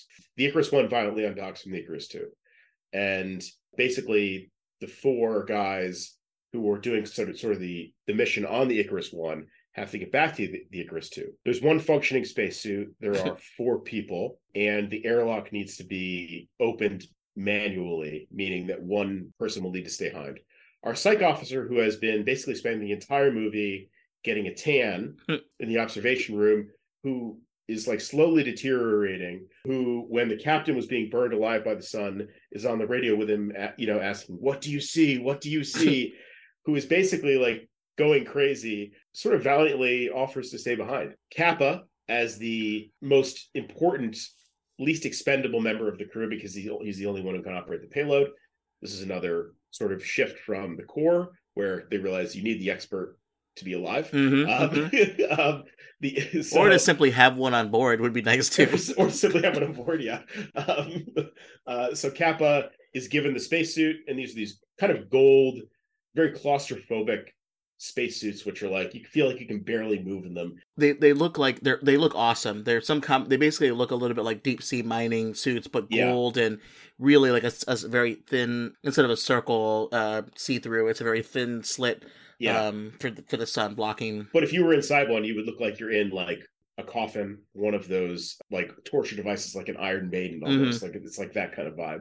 So he gets the spacesuit. Chris Evans and second in command, who is actually now captain, they strip the the insulation from the sides of the the inside of the ship, wrap themselves in it because they're going to be propelled when the airlock is open. They'll be propelled 20 meters, I believe, through space to the other airlock where they'll they'll go in. But since they don't have spacesuits, they'll be subject to I think minus 236 Celsius, so very Cold. cold. So they wrap themselves in this insulation. The airlock is blown. They're they're shot across. Of course, it doesn't go right. Troy Garrity goes spinning off into space. There's this very kind of brutal scene where he they show him like freezing incrementally, and then he he exhales and his you know body freezes. And then they show his body hitting a comms tower. You know, pieces shatter, and there's like frozen blood that kind of spews Mhm. out. Capa makes it the airlock. He grabs, sort of heroically grabs um, Mace, pulls him in. They pressurize the airlock, open the door. Mace kind of takes his hand out, and it's frostbitten.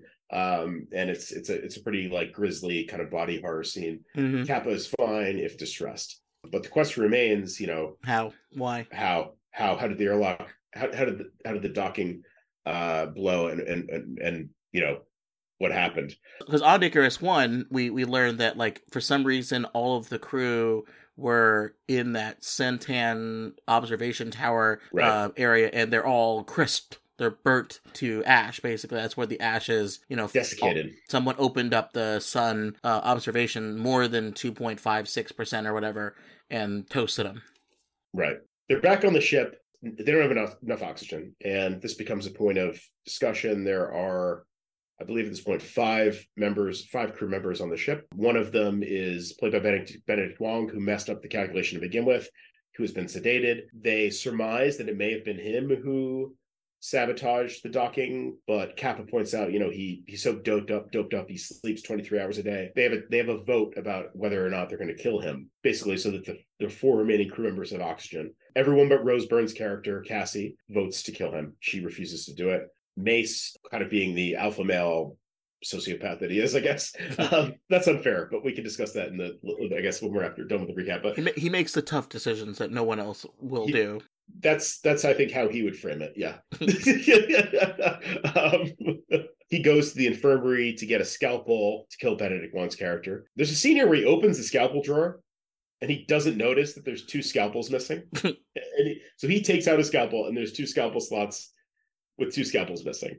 And uh there are these weird like space scalpels that for Yeah. some reason like oscillate. Like there's a button and they Yeah, it's like a sonic toothbrush or something. like a sonic toothbrush. It's like I thought you needed you'd probably want like a steady hand when you're cutting. Like I, I don't know what the purpose of these are in a medical sense. If there's any doctors listening, surgeons, Yeah, right into right into the show. Would Please you prefer that show. your that your blade violently uh, oscillated while you were operating? yeah, yeah. I mean, it sounds like you'd be headed for a supercritical, you know, vein puncture, but uh, Mhm. he goes to kill uh, Benedict Wong. Benedict Wong has already killed himself. He sees him there, wrists are wrists are slit. He's laying there bleeding out in the the Earth room, and then things start to escalate quickly. A lot of stuff happens in rapid succession. The motherboards that power the ship are, are submerged in this like coolant liquid. These things are pulled out of the coolant, so the ship's computers no longer function. Capa realizes he's in the payload area. He realizes because Icarus tells him that you don't have enough, enough oxygen to make it to the payload delivery. Warning.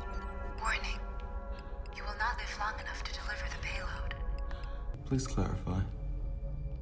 12 hours before crew will be unable to perform complex tasks. 14 hours before crew will be unable to perform basic tasks. Journey time to delivery point 19 No, it's hours. impossible. Corazon is certain we have remaining oxygen to keep four crew alive. Affirmative.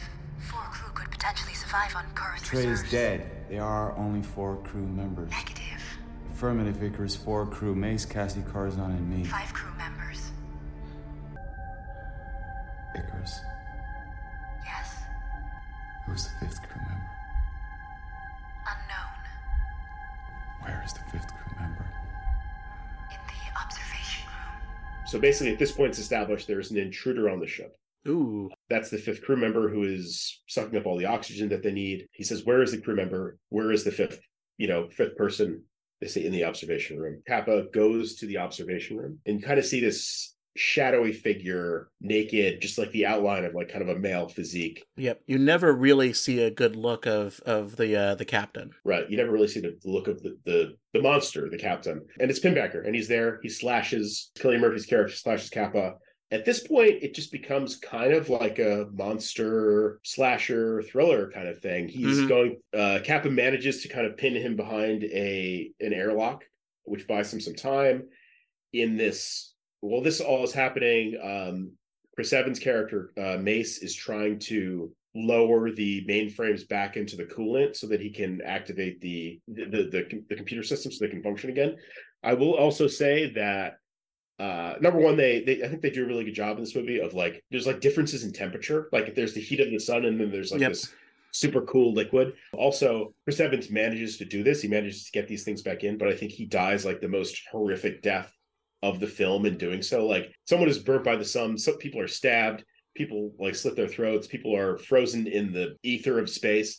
But like he like slowly freezes to death. He slowly freezes to death from the bottom half up in a vat of like anti or, or super freeze. I don't know i don't Oh, even yeah. know what it is. It's like it's like it, it's it's it's horrific. It's like very graphic and and very grim. Which is ironic because in addition to playing Captain America, he also played the Human Torch in the Fantastic Four movie. So Yeah. it's a weird way for the Fantastic, uh, you know, Human Torch to go, um, Yeah. to freeze. But yeah, it's it's pretty rough. Uh, you know, you mentioned uh, people getting stabbed. Uh, Corazon gets stabbed in the back by by Pinbacker right after she realizes that one of the plants survived the fire, and she was so excited about that, and then she gets stabbed and uh, gets kind of left uh, positioned in a way that looks like she's worshiping the the plant by Pinbacker. yeah You know, we're we're almost near the end of of the movie, but like, do we get a sense? Like, what's your perspective? Why is why is Pinbacker doing this? Because he killed, he went insane, I guess, arguably. He killed his crew on Icarus 1. He left Icarus 1 right where it needed to be to, if there was ever going to be another mission,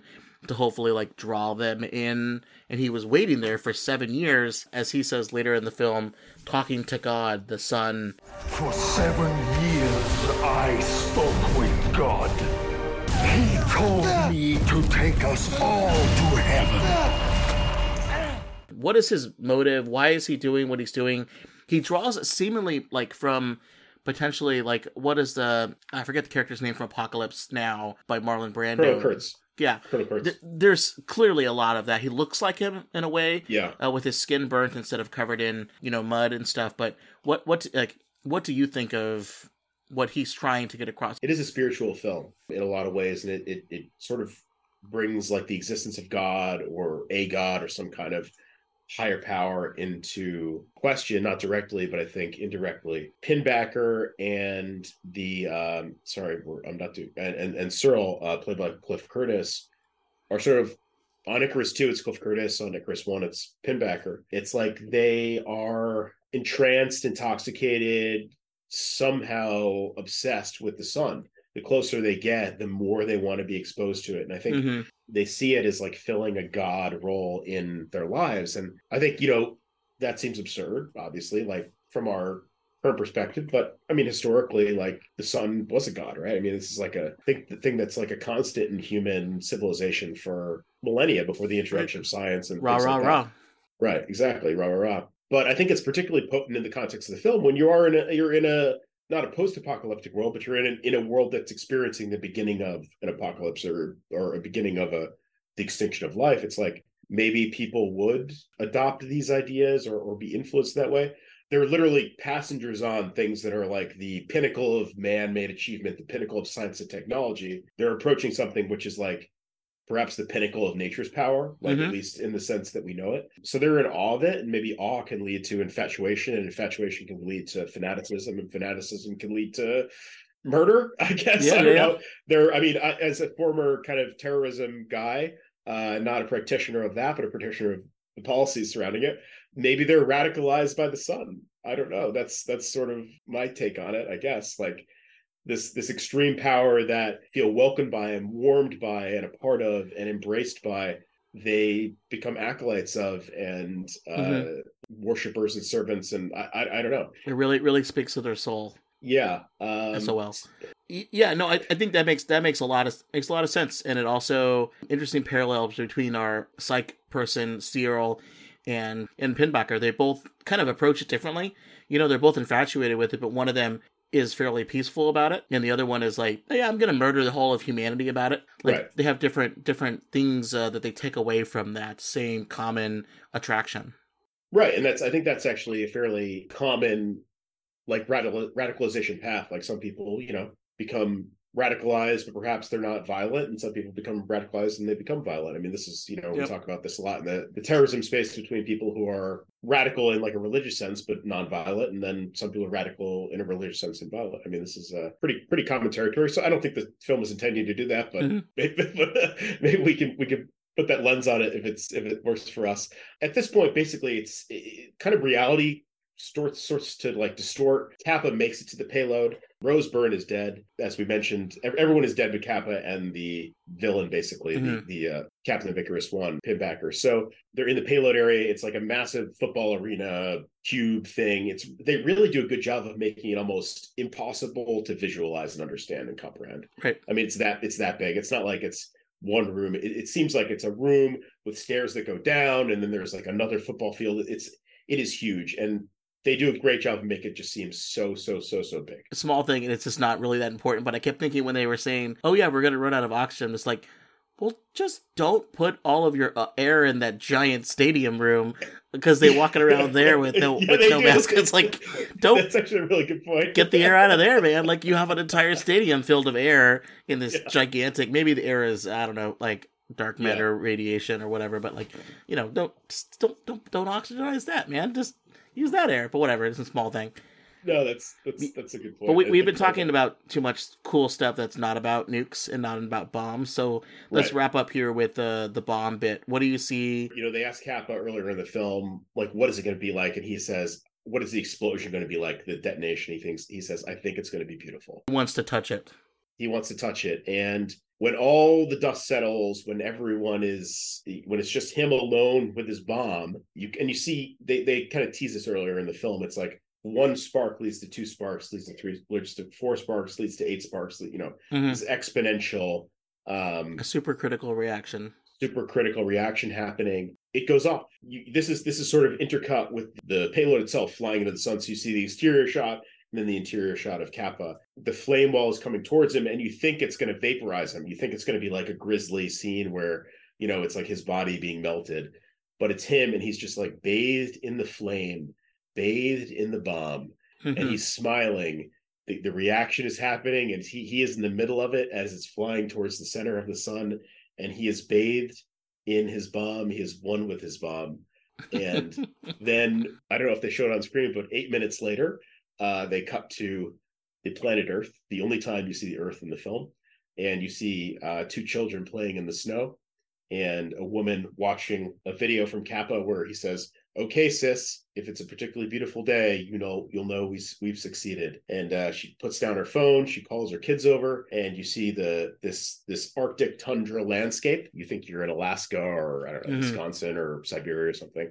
And Wisconsin, uh, Siberia. Yeah, you're pretty close. you see you see the sun rising it's the sydney opera house so they they kind of do this cute thing where they're like okay this is how bad it was you know literally like sydney is a tundra. And but now the sun is bright and it's a good it's a good day. So so they've succeeded and that's uh everyone dies um on the ship but maybe the people on earth survived. Yeah. we actually don't know. I mean all we all we don't know if they succeed. We know it was a nice day Yeah, it's kind of funny to me because one of the thoughts I had at the end of the movie, once it was realized that it was in Australia, I kind of almost thought it was a bit like a reverse version of On the Beach, that classic movie, classic book, uh, where a lot of the characters are essentially waiting at the end of a nuclear war, global nuclear war that took place. The people in Australia are waiting as the last country that will receive fallout, a big cloud of radioactive fallout that's basically going to kill everybody, and they're all dealing with that reality in their life, uh, counting down the minutes.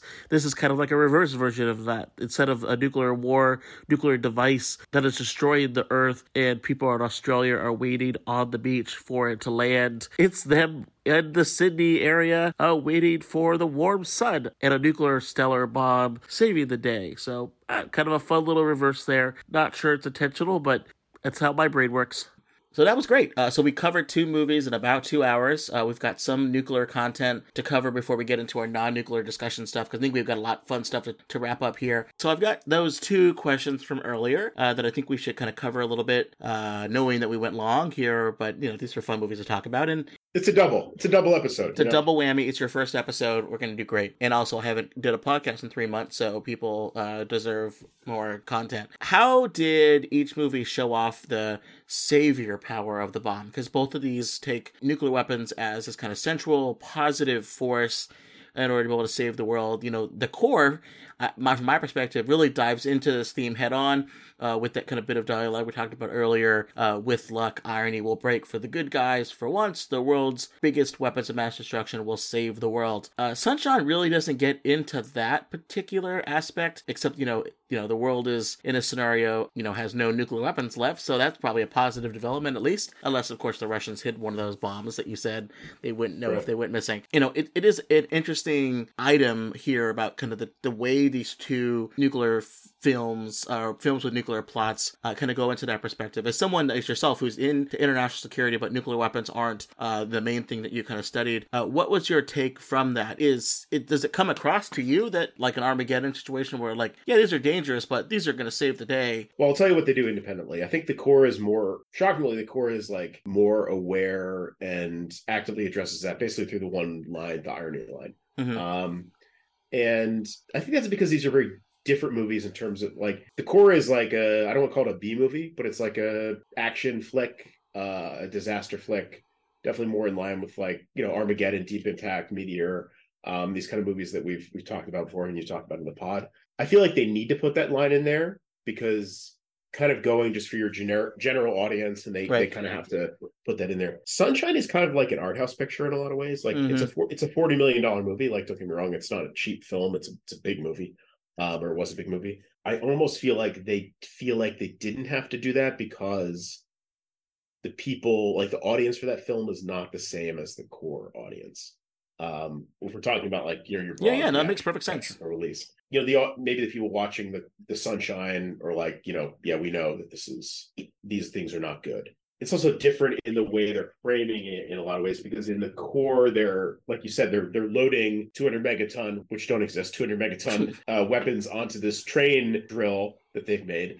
In Sunshine, it's not like I mean they call it a bomb, but it's not like they're taking it's a new thing. It's like a new Yeah. piece of technology that they've arrayed from all the fissile material on Earth. It's it's not like they've taken, you know, a bunch of, of warheads and strapped them to the front of the spaceship. They've kind of created a more elegant thing, I guess, which has one purpose. Like it's a purpose specifically designed piece of piece of equipment, piece of technology. So I guess but Sunshine doesn't really I mean it, it is, I think, but I think both these films drive at this thing in our psyche, which I was thinking about earlier today, which is like I think we still think of these weapons even post Cold War, and like we're not kids of the Cold War. We're obviously like millennial people who grew up in a lar- largely a world without this framing like our every every day. Speak speak for yourself. I have uh, uh think about it every single darn day. But I Well, that's your- that's your I agree because I'm because I'm weird. I completely agree with you though.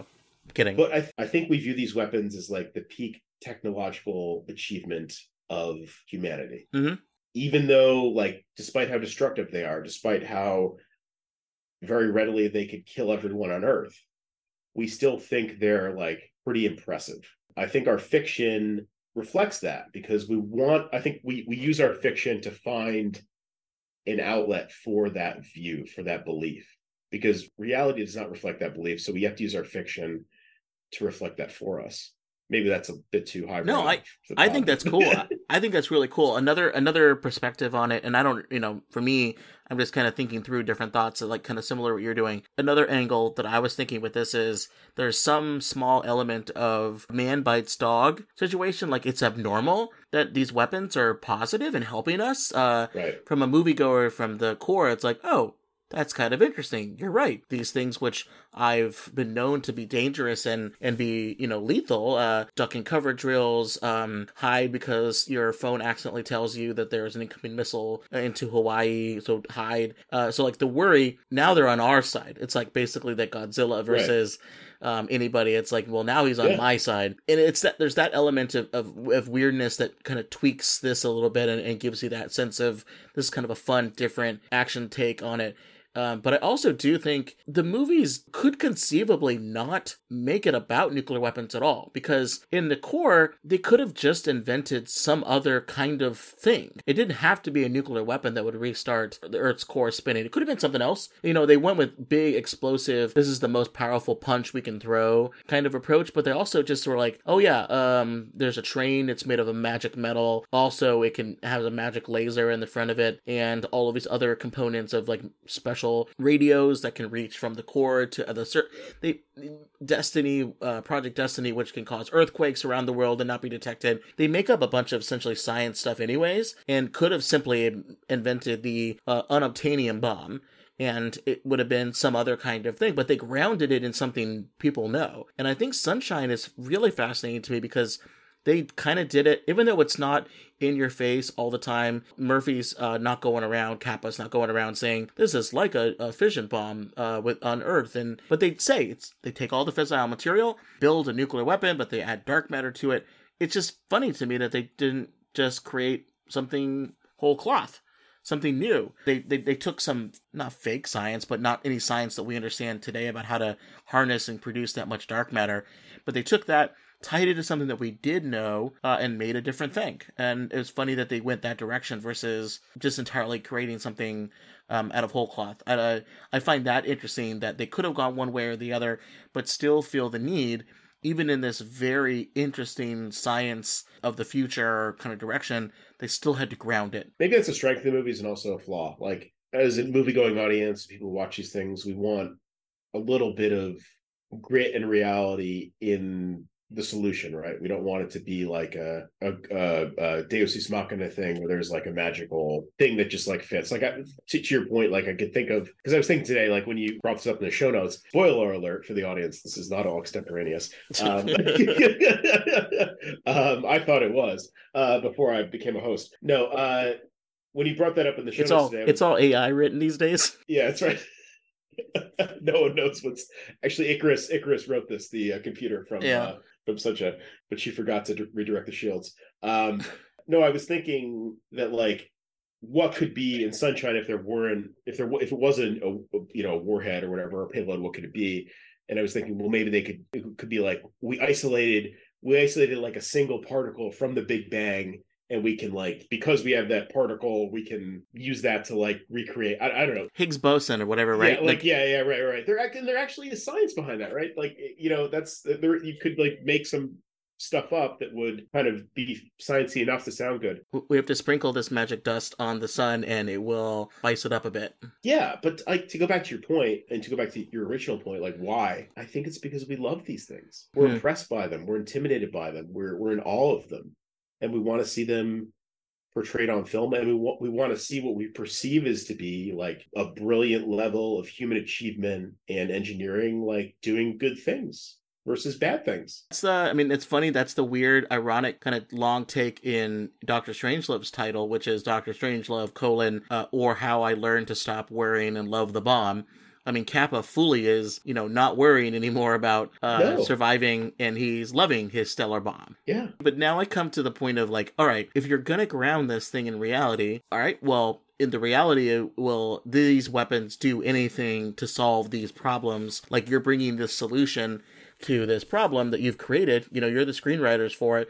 Will these actually work? So with the core, uh, you know, on, on a study that I, I found uh, on this website called Intuitor, you know, looks at the movie's physics of the core and says, you know, look, the solid iron inner core of the Earth has a rotational kinetic energy equivalent to about 350 200 megaton bombs consistently always happening. That's the amount of energy that this thing is having when it rotates. The liquid metal primarily iron outer core surrounding the inner core has a normal rotational kinetic equivalent to roughly 32,000 200 megaton bombs. They bring five, assuming that the inner core has to be restarted and that all of the bomb's energy can be converted to rotational energy. They would need at least 335 of those bombs, more than they already brought on the ship. So it's basically a, a speck in the wind uh, trying to stop a hurricane from approaching. we're going to need a bigger boat Uh, yeah, and they tried to make a bigger bomb by putting plutonium next to another one.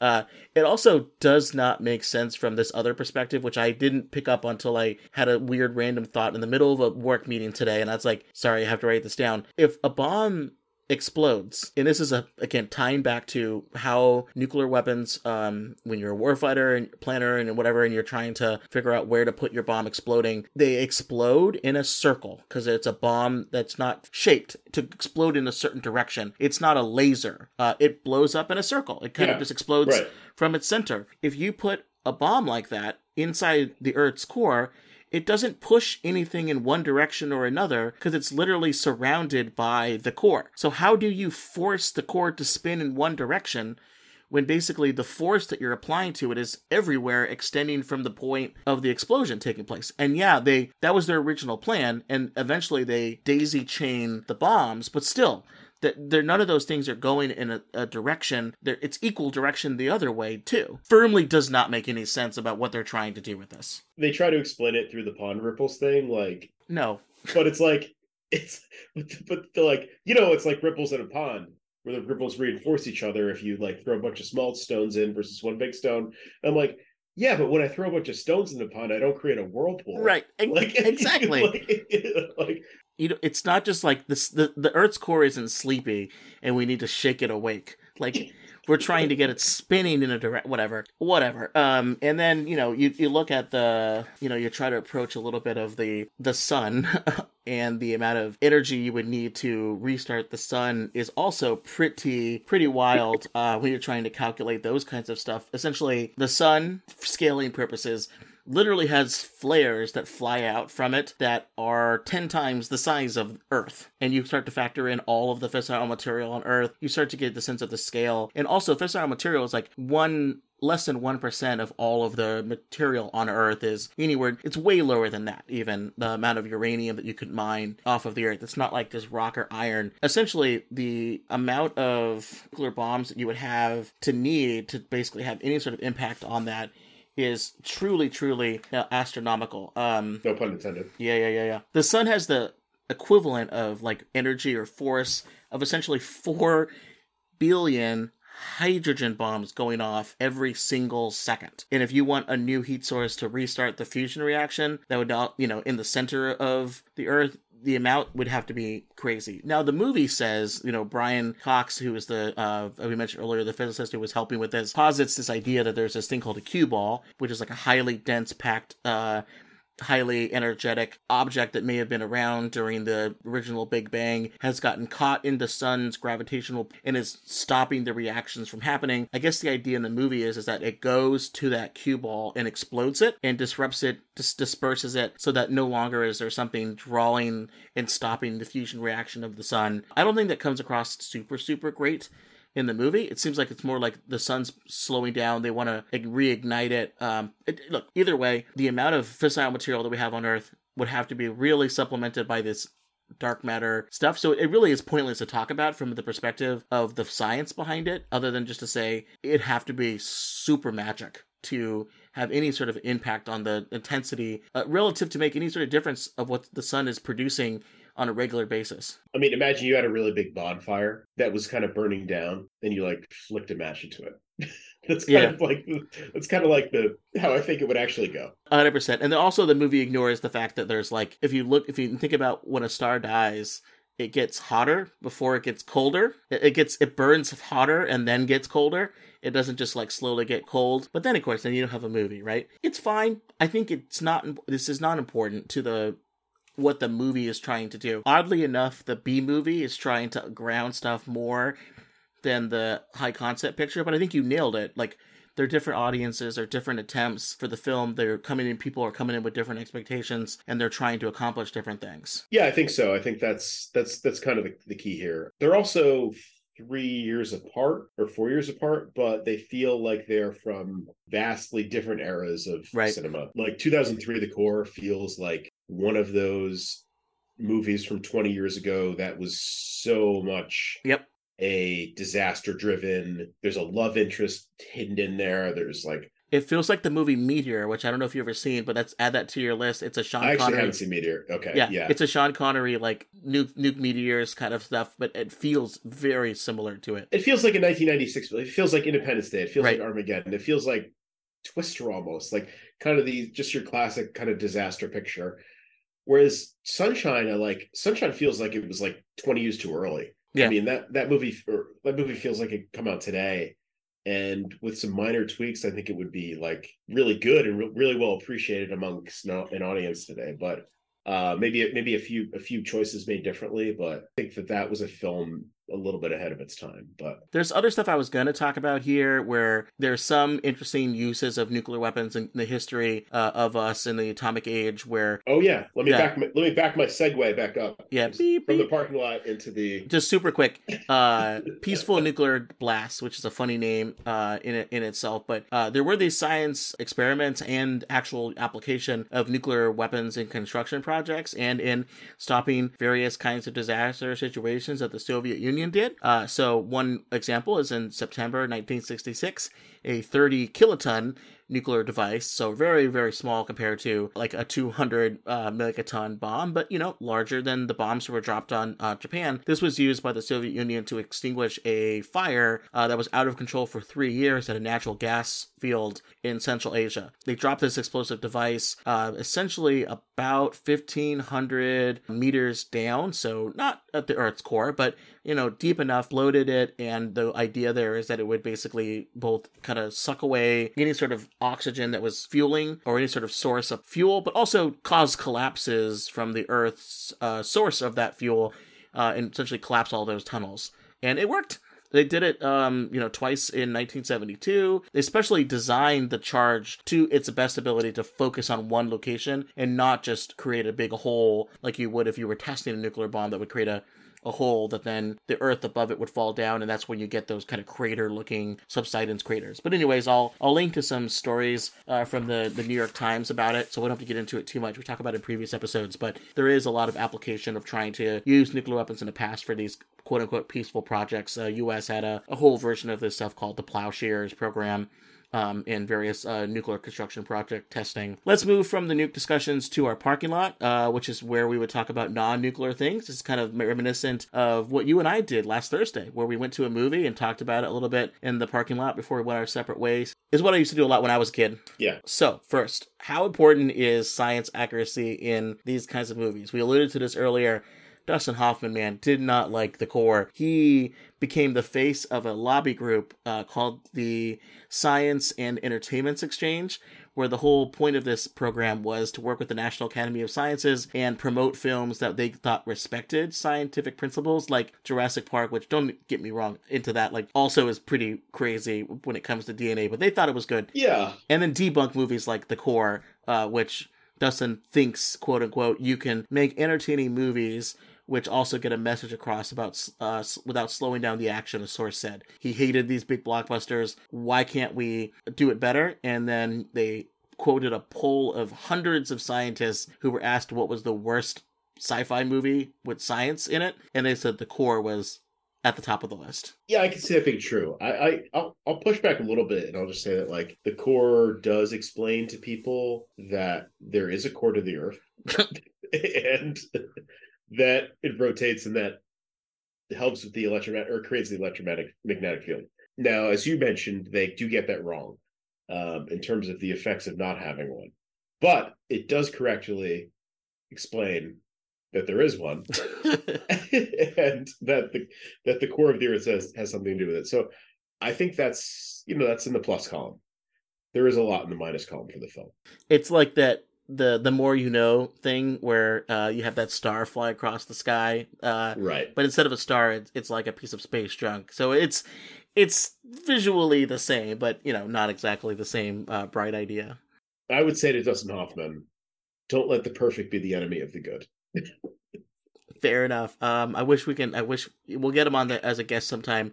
Did we try to get him on? Uh, we tried to get him on this one, I think, but he he was uh, he was busy, I think, for this one. Danny Boyle tried, uh, the director of of Sunshine, to ground his crew a little bit in more of science. You know, he did try to reach out to Brian Cox, that physicist, and say, make this idea work. What would it what would it take to make the sun go cold? Uh, and they tried their best with this Q-ball space matter theory, trying to do all that kind of stuff. Danny Boyle brought his crew onto a nuclear submarine and give them a sense of what life was like there in terms of the isolation and dealing with these kinds of potential world-ending uh, scenarios. Uh, I actually kind of thought it was interesting that they were the ones on Sunshine that got taken to a nuclear submarine because throughout the entirety of the core, all I was thinking was this is like a submarine movie. Weirdly enough, they're not in water, yeah. but the way that the the ship works, the way that the the train works, and and Danny Boyle did say like, well, the movie. Like the science isn't perfect. The way he characterized it is, uh, it's a case of science possible, not science impossible. So they're trying to to walk that line. Yeah. UCLA physicist Alexander Kusenko was asked uh, essentially if their son was dying, how would you restart it? Which they, you know, they thought will happen in five billion years. He's like, I don't know. Uh, I don't really have any good ideas, but nuclear bombs don't seem to be like a feasible option. But of course, it's not just a nuclear bomb; it's a stellar bomb, right? Um, yeah. Very, very different. But yeah, and even Brian Cox was saying like, yeah, you know, the movie, its science is a little shortcoming, but like what does he say? He says it shouldn't detract from the ability of the movie to raise vital questions about the universe's confounding and dangerous nature. Quote, what is certainly true is that our position on the fragile Earth is far from secure. We live in a violent universe that we certainly do not fully understand. Which uh, I also think, you know, end quote here, does me, uh, this is not how very far from how people talk about nuclear weapons in human life. So, fair enough. Yeah, I think it's it is an interesting corollary to the discussion about about the existence and creation of of nuclear weapons. I think that I was thinking today whether the the, the sunshine is is you know when we think about sort of the greatest existential threat to everyone, which is like global climate change and things like that, and sunshine is takes a different different approach on that issue. Mm-hmm. I think. Um, but uh, I think it's relevant given like you know the this movie just came out this or last week like how to blow up a pipeline. There are like more radical films that are coming out about sort of like how to approach climate change and to to understand it. And I think like a younger generation is like going to be more engaged on those sort of movies. And this movie is like, well, no, the the opposite's happening actually.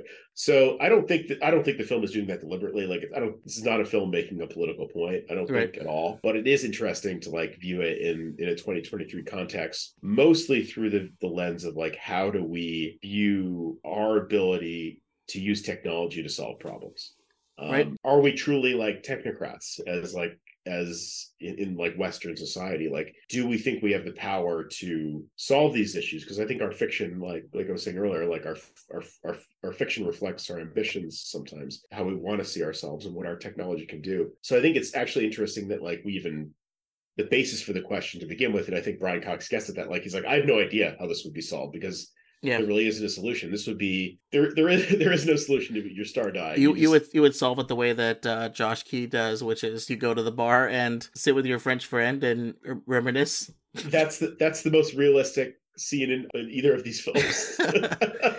the core, you know, at its core, is an action movie. It's it's trying to uh, present a fun environment, but still trying to you know touch on some of these kind of science stuff. But it even the message that it kind of it has it kind of sneakily is humans created this problem. We think we can solve it. I think the Yeah. weird thing to me is someone who comes with that weird slant of like nuclear weapons are bad, and yeah, I guess they are the most destructive thing. So if you have to throw something at an asteroid, sure, seems like not the reason to invent them, but if you have them, maybe you keep one or two. But in this movie, it's like humans created this problem problem. The military did it. Maybe they slightly regret it, but eh, it really not not much. They the weird nature of mutually assured destruction and the the drive to have the bigger bomb or having a bomb to match someone else ultimately resulted in them testing a device, Project Destiny, that caused the Earth to almost be destroyed. Well, what did we do? Where do we turn to for help? I mean, the next worst thing that has threatened humanity. But now this one works. So I don't know. It doesn't. I'm sure it's not their intention. But as someone like me watching that movie again with my political and, and military leanings here, it's very much like, oh, yeah. Thank you for recognizing that sometimes things can go wrong. But now you're just using this other solution um, that also is pretty bad too, uh, and justifies its existence. And in Sunshine, at least they um, don't try to dig into that too much, uh, and they kind of invent their own thing. But they are playing with what can be the scenarios where humanity is destroyed. We'll do our best, and I think what you said earlier is very, very, very relevant here.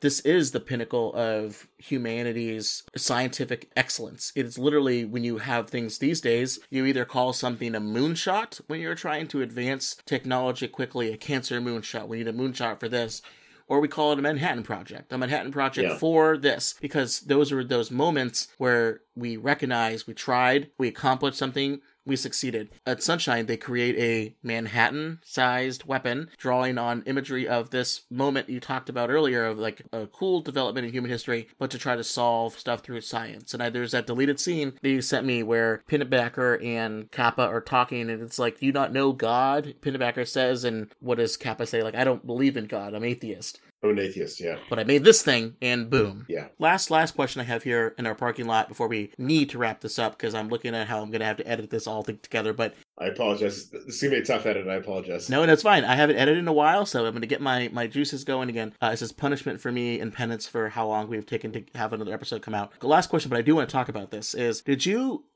James, enjoy the thriller horror third act story in Sunshine, and relatedly the military cover up story of the core? Both of the kind of like B-ish subplots of these movies. Yeah, I'm gonna. uh Well, first in the core, I think that it's it's okay. Again, I think regard. it's- Well, it's not okay. It's bad, but like what we were talking about earlier, like did they have some kind of consultant in the writers' room who was perhaps advising them on how these things work? Maybe they had someone like you who they ignored, uh, who the studio put in there, they just said, "Sit in the corner, consultant boy." And you'll you'll be summoned if you're needed. Yeah. Um, and that never happened. There is a I think it's particularly interesting this week with all these uh, these leaks from the the Air Force Air Force Base in Massachusetts. And there is a very lax control on classified information. I mean, Zimsky just brings it home and puts Right. it next to his uh, his cigarette humidor. their solution in the movie seems to be well we'll just scrub the internet and that's that's sort of it. No one who's working on this project seems to be like quarantined or Yep. or sequestered or anything like that. Everyone is There's not a, a Manhattan Project, of which also equals the secrecy of the bomb project. no they're they seem like they're free to go. I would also like to acknowledge the very french thing in this film where they drink a bottle of champagne before they, before they go. I mean great there, there's there's like six of them and it's probably not that much champagne. None of them are drunk but it's still just like you know Yeah, let's drink this bottle of champagne before we get on this yeah, it's mission. exactly. It's like before uh, they get an, a space shuttle in like Apollo 13. Like we're gonna light this candle, but before we do, it's good the candle's lit because let's open up the bottle of champagne. It's a nice romantic moment. Yeah. It's it's a nice moment. I like it on screen. I like that you know the French guy's like, oh, I could not resist. And he just like pulls out a pulls out a bottle of champagne out of his It would it just would have been great too if like Keyes came out. It's like I can't resist either. The American just pulls out a gun and starts firing in the air. yeah, yeah. But I think yeah, it, it is pretty weak, and I think they they try to like round off the very morally dubious like scrubbing the internet question at the end, where they like release everything to the public. Mhm. I think that's kind of like a a weird way to do that because you're kind of saying like we need to keep all this information from everybody, but then like we're we're equipped to make the you know we're equipped to make the decision about when people have this stuff. And it's like I don't want to call it like a libertarian take, but like we know best, the scientists know best, the experts know best. It, it's sort of a strange thing. The whole the whole thing keeping it a secret from the public is like a weird thing too, because it's like very incremental and it's it's it's happening very slowly. And like you could just tell people, it just seems like a strange thing that they would keep covert. It's a weird plot beat in the movie, and I think like there's plenty of disaster movies where people know what's going on and there's like some panic and yeah, you can wave it. You mean like Armageddon, basically. You think about the time place, uh, t- the time period of the movie. So 2003, the Iraq War was happening, but the, there's no way they could have tied that much to it at that particular Yeah. period because the movie came out in 2003. Um, you know, but it's post 9/11. There's Patriot Act stuff going on. A sense that the military is a place you could start to poke fun of. For a while after though 2003, you really couldn't. And I kind of I was surprised after 9/11 being able to go after the military and, and refer to them basically as uh, anything less than heroic is a bit of a surprise to me. Even in a B, you know, a B movie, like the military does not come across well in the core. It comes across as people who made a mistake. There's no military official on the ship. well, it's air. She's she's I guess she's Air Force. Fair enough. Fair enough. I, I Yeah. associate her as more with the space program, but you're right. That is uh Hilary Swank is, is technically Air Force. I guess she's detailed to NASA, but she's we, we've uh we've trashed uh, the core enough. What about Sunshine? Because to me, the final act of Sunshine is where it started to lose me. What about you? With this kind of horror element that gets introduced. yeah. I think it's definitely a shock the first time you see it. I think upon a rewatch today, I was like noticing things that made it a bit more satisfying. Like Mhm. I mean, it's late in the film, but I talked about it earlier when like you see that the scalpels are missing from the drawer. You're like, okay, this is something's going to happen. When you you see that first video of the captain, you kind of focus on that a bit more. I think the third act of this film really benefits from a rewatch. If you're going into this clean, like if you were one of the 14 people who saw this in a theater in 2003, um, you'd probably be a little thrown off. But like now that I've watched it the I don't know fourth or fifth time, I kind of expect those moments, and I'm kind of looking for little bits that help me understand that. With that said, I think it is it's not great, but I've racked my brain today trying to think of like something else they could have put in there to fill that gap because it's Mhm. like because the movie is great, it leads up to this point. They get to the Icarus one, they dock, they go through the whole thing, they find the dead crew, they have the docking incident, all this stuff happens. But then it's like maybe 30 minutes of movie, 20 minutes of movie that you have to you have to fill because you're only like an hour of movie at that point. I mean, this Right. movie is movie's lean. It's really a lean film. You know how it's going to end, and I think the ending is perfect. I, I, I like. It's not even the whole third act. I think the ending with him and the, the the payload and like the kind of beautiful romantic way they they visualize that is or they shoot that is is is great. So it's like it's really just like 20 minutes of film and I don't know what you would do. Like I I I mean I'm not obviously not a professional in this stuff, but I what else could you put in there? Is it like Mhm. another because because what I'm thinking is okay, it's another technical problem. But space movies and sci-fi movies are it's it's always just a technical problem. And it's like this movie has so many technical problems that they solve to begin with, it would just seem like another one or another one, another one. I like that it's not a technical problem. Someone is trying to stab you Mhm. and that's kind of a different take on how this movie's going and i like how they shift gears Yeah, it's not The Martian. i know that's a that's a a take that not everyone is going to like or agree with but i i've come to love the third act Okay. I've come to appreciate the third act because i don't know what else they could have done other than like have a sun god appear Ooh, ooh. Did, did we, did we watch all the deleted scenes here? Like, it would just be really funny if the bomb goes off and the sun god like turns around and goes, "Ow!" All right, so let's let's take this home because this is uh we're back to the long episodes. I love it. Hopefully, people that enjoy that uh, will get a, a kick out of it. Let's do our rating system. This is where we rate the movies out of five. And with James being all over Letterboxd, um, I get a lot of used to you know rating things out of five, right? But here's how we do it. We don't just do stars. We tailor that rating system uh, based on the plot that we just watched for these films. So let's rate The Core and Sunshine uh, with a scale of one out of five helpful nukes. One helpful nuke might get you out of a jam if your favorite flame is burning low, uh, but five helpful nukes is probably, you know, really no different than a Manhattan sized amount, so it really will light up your day. Uh, you want to have five as backups, anyways. Uh, let's start with the core. Um, I give the core 2.5. It's not a great movie, but it's a movie that I enjoyed many elements of that I was, you know, I was slightly exaggerating some of my rant stuff, but the nuke side of things was really annoying to me. but overall, I kind of enjoyed it. Even though I didn't understand some of the stuff, it was fine. Uh, I but it will never inch more than 2.5. But for a disaster B movie, that's uh, fine. Right in the middle here. Um, three is average. This is slightly below average, but for this kind of thing, uh, 2.5 is the way to go.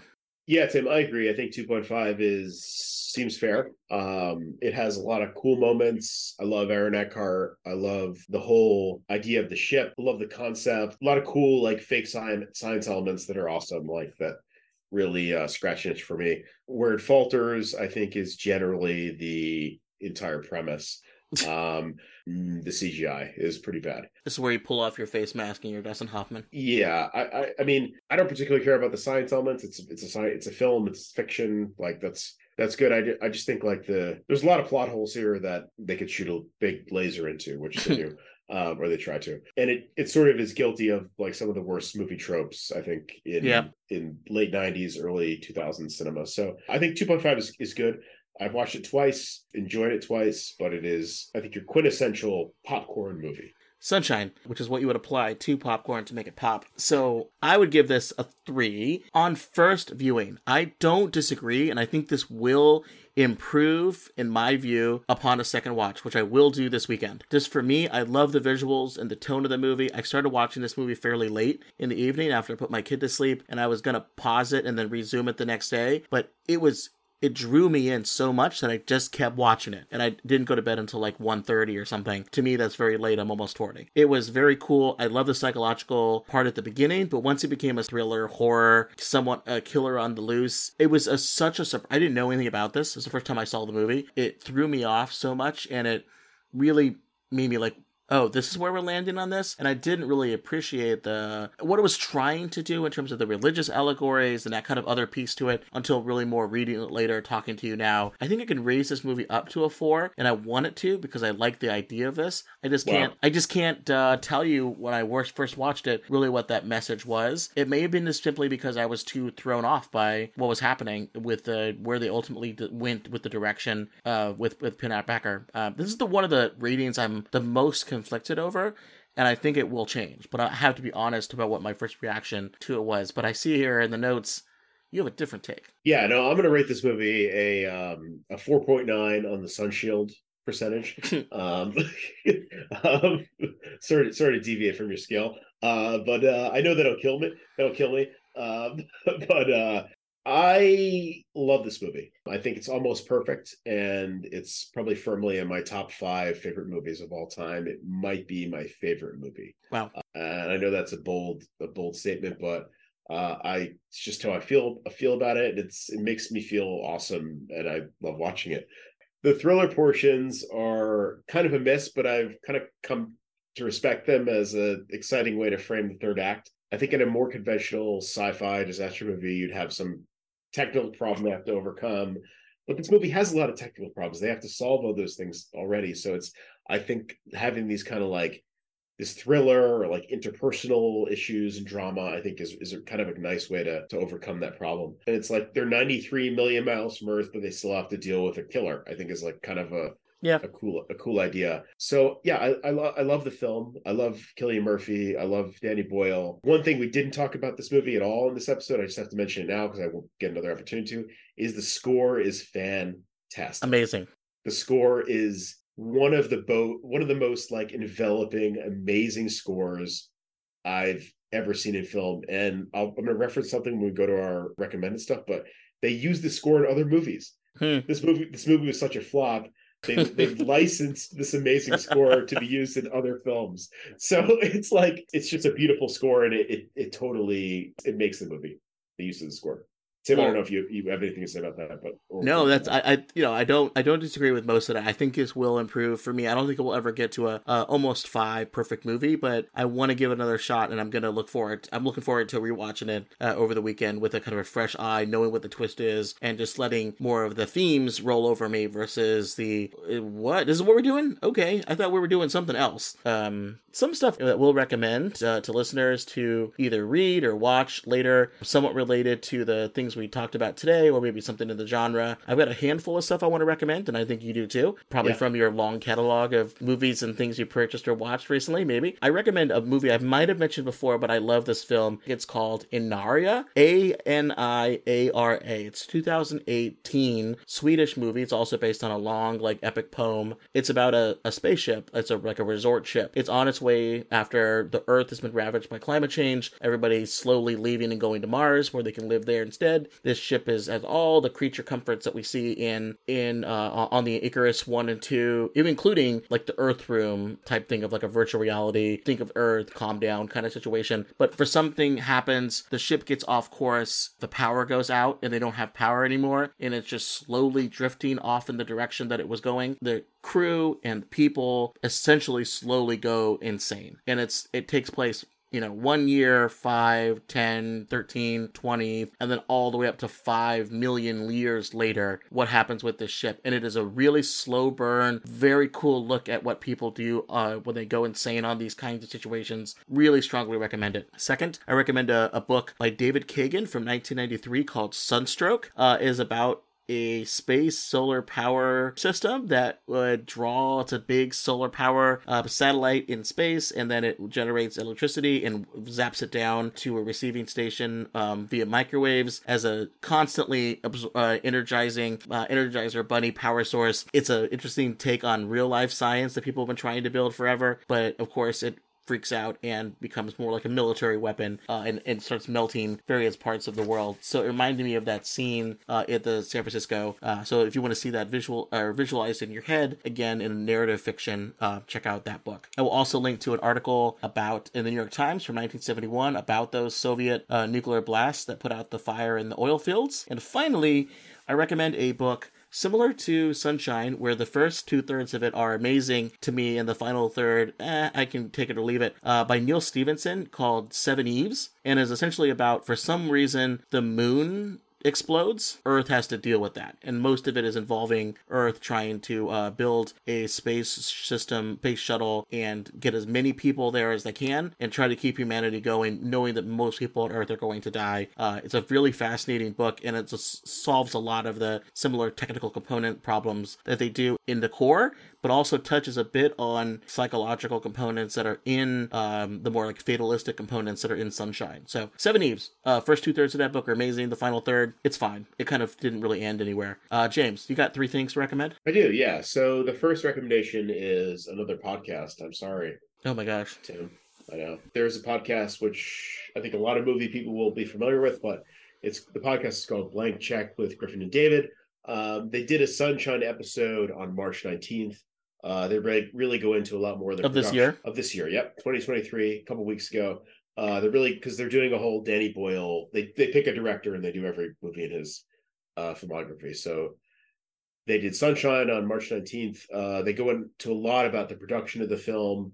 Really good if you have an interest in how movies get made and why this one flopped.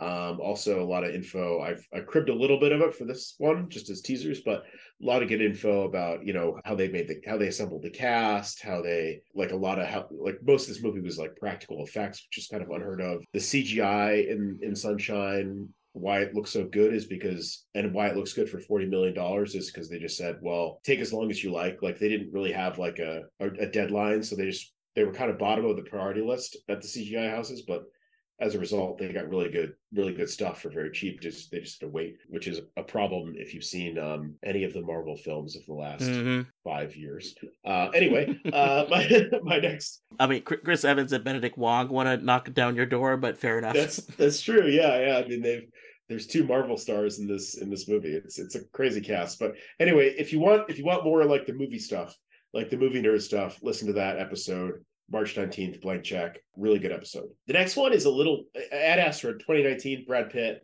Um, I think this movie and Sunshine are in like kind of the same universe of elevated sci-fi that's grounded realistic but that still has a lot of it's, it's still a lot of fun i'd also say much earlier this is, I mean, it is a recommendation but like like contact is kind of in the same realm um interstellar to a certain extent but like that's a little up its it's it's a little weird. Mhm. Um, but I think like Ad Astra, I think in this movie are really good like examples of how you make kind of a cool sci-fi movie, modern that feels like not too distant from where we are. That that that feel, but also feels like it feels tangible to me. That's one of my favorite things about Sunshine is that it feels tangible. Ad Astra also feels tangible, and it's like I think that's that's what I like about both those films. So I recommend that. I'm sure everyone has seen it, but not really a blockbuster. but it was I, I, I, haven't, I haven't seen it yet. It's been on my uh like occasionally will be on like HBO Max, and I'll put it on the watch list, and it pops off. I will have to make sure that goes up higher. yeah, it's it's it's really good. 2019, James Gray. I definitely watch it. And then just a Danny Boyle recommendation, 1996 Trainspotting, his second movie. It's about living in Scotland during the late 1980s and being addicted to heroin. and uh, I think one of the best things about Danny Boyle, the director, is that he can really do anything. I mean, he made Trainspotting in 1996. He did 28 Days Later. So he did a he did a uh, he did a kind of a local like drug drama comedy. Then he goes, he makes 28 Days Later, like a zombie movie. Then he goes and shoots Sunshine, a $40 million uh, space movie. And then he goes and makes Slum, Slumdog Millionaire, and he wins an Oscar. So it's it's fun watching his filmography just because he can do so many things. And I think it's one of those things. He's like such a such an incredible artist and director that if you can do things that are so different, I mean, it's just a master of the craft. He's one of my favorite directors. So I think watching his second film and his like kind of it's not a weird film, but it's just like an awesome it's an awesome movie and it's really quick. It's 90, 93 minute movie. So watch Trainspotting. So many of Danny Boyle's movies involve someone, you know, hurting their arm or hand, like you know, Trainspotting, uh, injecting heroin into it. Uh, in this movie, we watch Sunshine. Poor uh, Chris Evans' hand gets frozen, and you know, and then uh, in 127 hours, Oh, you know, it's all about sawing off your hand. And I'm pretty sure also at one point too, they cut off someone's arm in, uh, you know, 28 days later or whatever. I'm, Um, I'm sure there's a zombie that loses an arm in that movie. Yeah. so I don't, I don't, I don't know what this guy. You know, tickets cost an arm and a leg. Uh, when when you, when you, when you go see a Danny Boyle movie. James, thanks so much for talking to me today and coming on the podcast here. Any anything you want to plug? Do you want to tell people where they can find your Letterboxd? Yeah. Uh, so thanks, Tim. Happy to be on the sort of uh, first episode as co-host. Um, you can find me on Letterboxd. That's a, a social media like site for for film nerds. You can find me on there at letterboxd.com, and then my name is Thok Thok on there. So that's T H O K K T H O K K, no spaces. So that's Thok Thok T H O K K T H O K K. I, follow it because I follow what movies you're watching uh, in this like ambitious list. It's very entertaining, and you put your thoughts are really fun into it. I appreciate that. Yeah, I put my thoughts up there. I don't do ratings. I don't rate anything. I just say if I like it or I don't like it, and then I I, I put my thoughts. So that's uh, that's up there. So yeah, that's that's the only thing I want to plug. I guess. Cool. Well, you passed the the test as co-host. We'll definitely looking forward to our next. We have a lot of stuff to talk about. Uh, so again, thanks again. I appreciate. Now I think the next one you said we were going to do uh, Made Manhattan because of the men. I think. Yeah. It's a Manhattan Project movie, right? We're just gonna we're just gonna Lopez. you know we just want to make sure We just want to make sure there's not a mention there, right? you know It's we have to prep for uh, the uh, Manhattan Project movie um, that's coming Right. out later, So we have to watch everything that has the word Manhattan in it just to make sure they don't make reference, right? and, and also have to watch the original um, live action Mario Brothers movies because that one is uh, Dinohattan. So we're gonna make sure maybe the dinosaurs invent something nuclear wise. We just want to make sure all of our bases are covered. It it just makes it's good sense. Yep.